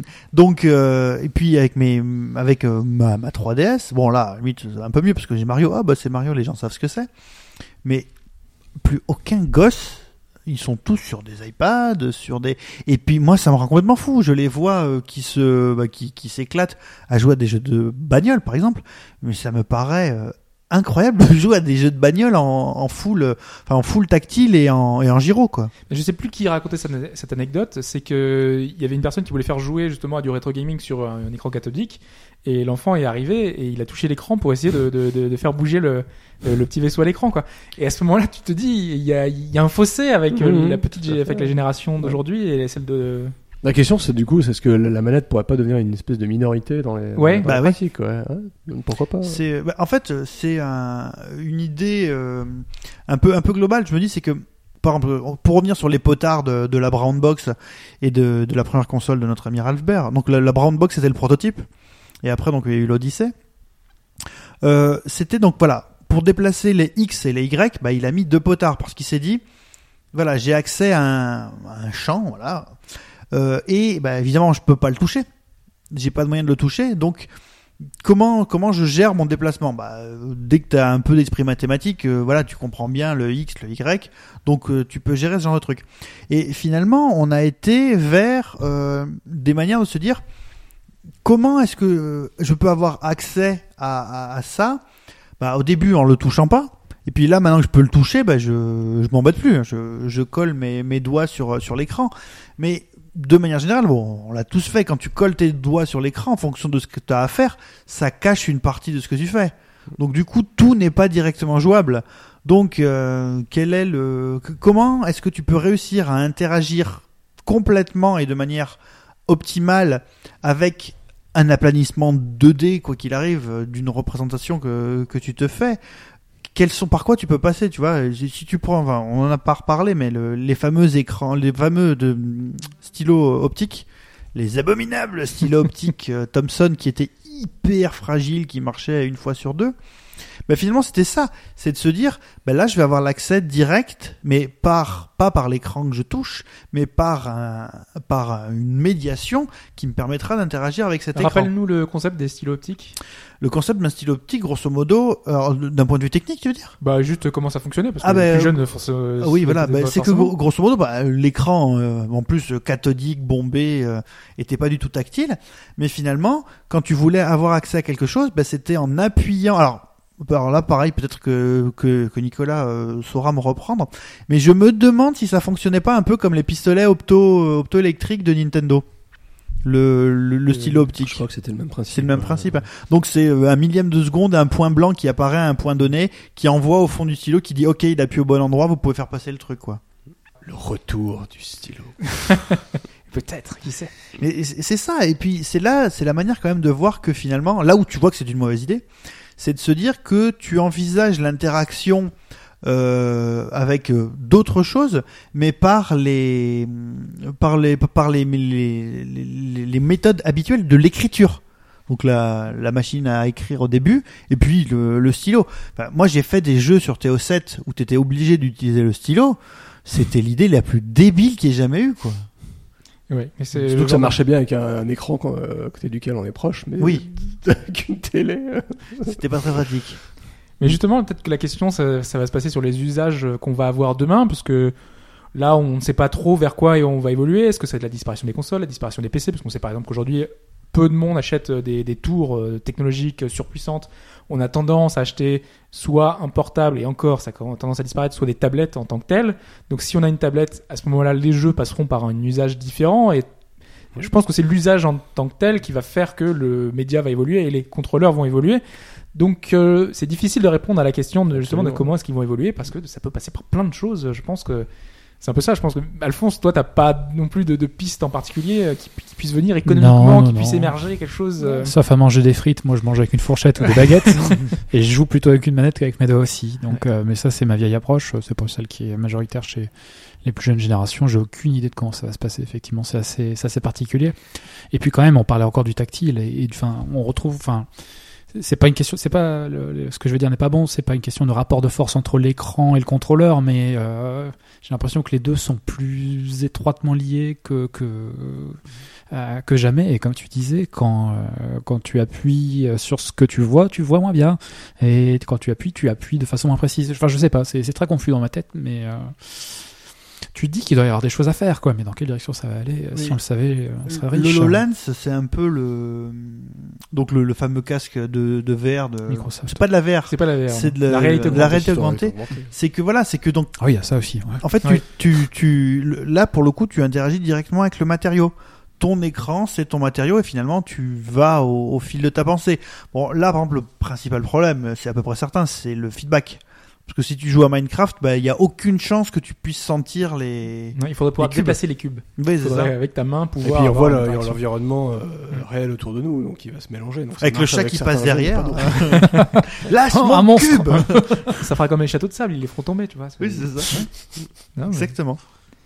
Il va avaler des cubes euh, virtuels et il va, il va s'étouffer sur les Je, je te vois débarquer chez le, chez le vétérinaire virtuel. Mon chat Ouais. a avalé un cube Minecraft euh, HoloLens. Pas des problèmes à ce niveau-là. Mais oui, il faut qu'il y ait un retour, donc du coup, on sait jamais.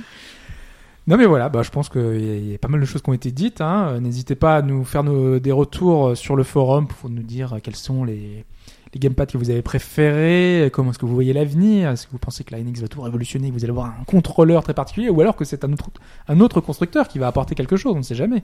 Sony ou Microsoft euh, ou un nouvel entrant aura peut-être une idée qui fera que Le, les Chinois là qui ont lancé une console cette Tencent semaine. Ah, c'est Tencent, oui. C'est Tencent. ils ont lancé une console cette Ils semaine. ont lancé une console cette semaine. courant, en fait. Ils ont lancé une console en fait qui est un sous Windows 10, Ouais. qui est un, un PC. Et euh, les quatre premiers jeux qui sortent dessus, en fait, c'est euh, donc euh, League of Legends, enfin que les trucs euh, FIFA, des trucs euh, super joués au niveau e-sport. Et alors par contre, la manette, ça doit être un truc pff, Razer ou un truc comme ça, tout à fait. Et c'est vrai qu'à chaque fois qu'on a eu des nouvelles consoles un petit peu qui sortent un peu d'ordinaire, la fantôme, tout ça, c'était des manettes que t'avais même pas envie d'y jouer rien que parce que tu voyais le, le contrôleur en lui-même qui était très particulier. À chaque fois, tu, tu savais que c'était mal pensé, c'était une ergonomie abominable. Enfin bref, voilà. Euh, on va pas, on va pas encore euh, revenir là-dessus. Hein. Euh, merci Nicolas, euh, merci, Merci. beaucoup d'être venu, d'avoir participé à ce, à ce podcast. Euh, ça a été, euh, enfin, nous, ça a été très agréable. De, De, de, de vraies vraies réactions de fanboy, j'ai adoré ce bouquin. Merci. ouais. Mais c'est vrai, mais par, par rapport à ce que tu disais au début sur la, le fait qu'on manque peut-être un peu de recul ou de, de littérature un peu, un peu construite sur des, des questions importantes. C'est vrai que on a tous vu passer des rétros, de pads, de machin, tout ça. Et euh, moi, j'ai été vraiment ravi de se dire, voilà, il y a quelqu'un qui s'est dit, c'est pas juste mes pouces pour une fois qui vont donner leur avis sur le sujet, c'est de se dire, ah bah oui, ben, si ces trucs existent, bah ils sont pas, ils sont pas ex nihilo. Ils racontent quelque chose et ben moi je vais vous expliquer euh, très bien de manière euh, incroyablement didactique ben, pour qu'est-ce que ça raconte et comment ça le raconte. Quoi. Surtout que c'est, enfin, c'est aussi basé sur beaucoup d'ouvrages qu'on a pu avoir avec du Pix and Love, tout ça. Il y a beaucoup d'anecdotes qui sont reprises un peu de partout, mais c'est, au moins, c'est très documenté. Il y a vraiment beaucoup de choses. qui Il y a une frise euh, des manettes qui est absolument phénoménale dedans. Merci. Euh, qu'est-ce qu'on peut dire? Bah, Merci Alphonse aussi, hein, voilà, ton C'est pour apport économique, ton éclairage euh, qui, est- qui, est- qui était là, qui est toujours intéressant. Et merci Pipo pour ton Mais de rien. l'historique à chaque fois que tu nous ramènes les petites anecdotes. C'est- c'est- non, je pense que c'est la, la vengeance de toutes les manettes que j'ai pété ça. c'est ça. Je fais, je fais amende charitable ce soir. Voilà, je pense qu'on a fait le tour. Euh, merci beaucoup tout le monde encore une fois. Euh, on se retrouve sur les réseaux sociaux comme d'habitude. Vous pouvez réagir sur Facebook, Twitter, Google+, un peu de partout. Vous pouvez mettre des étoiles. Mitomo sur Mitomo. voilà, si vous voulez me parler de, de manette, vous, vous pouvez nous trouver sur Mitomo. Euh, vous mettez des étoiles sur iTunes. Nous, on se retrouve la semaine prochaine pour un podcast d'actualité. Pour ceux qui auront eu le plaisir d'aller au Stunfest, on en fera un petit débrief euh, la semaine prochaine. Ciao tout le monde. Salut. Ciao tout le monde. Ciao.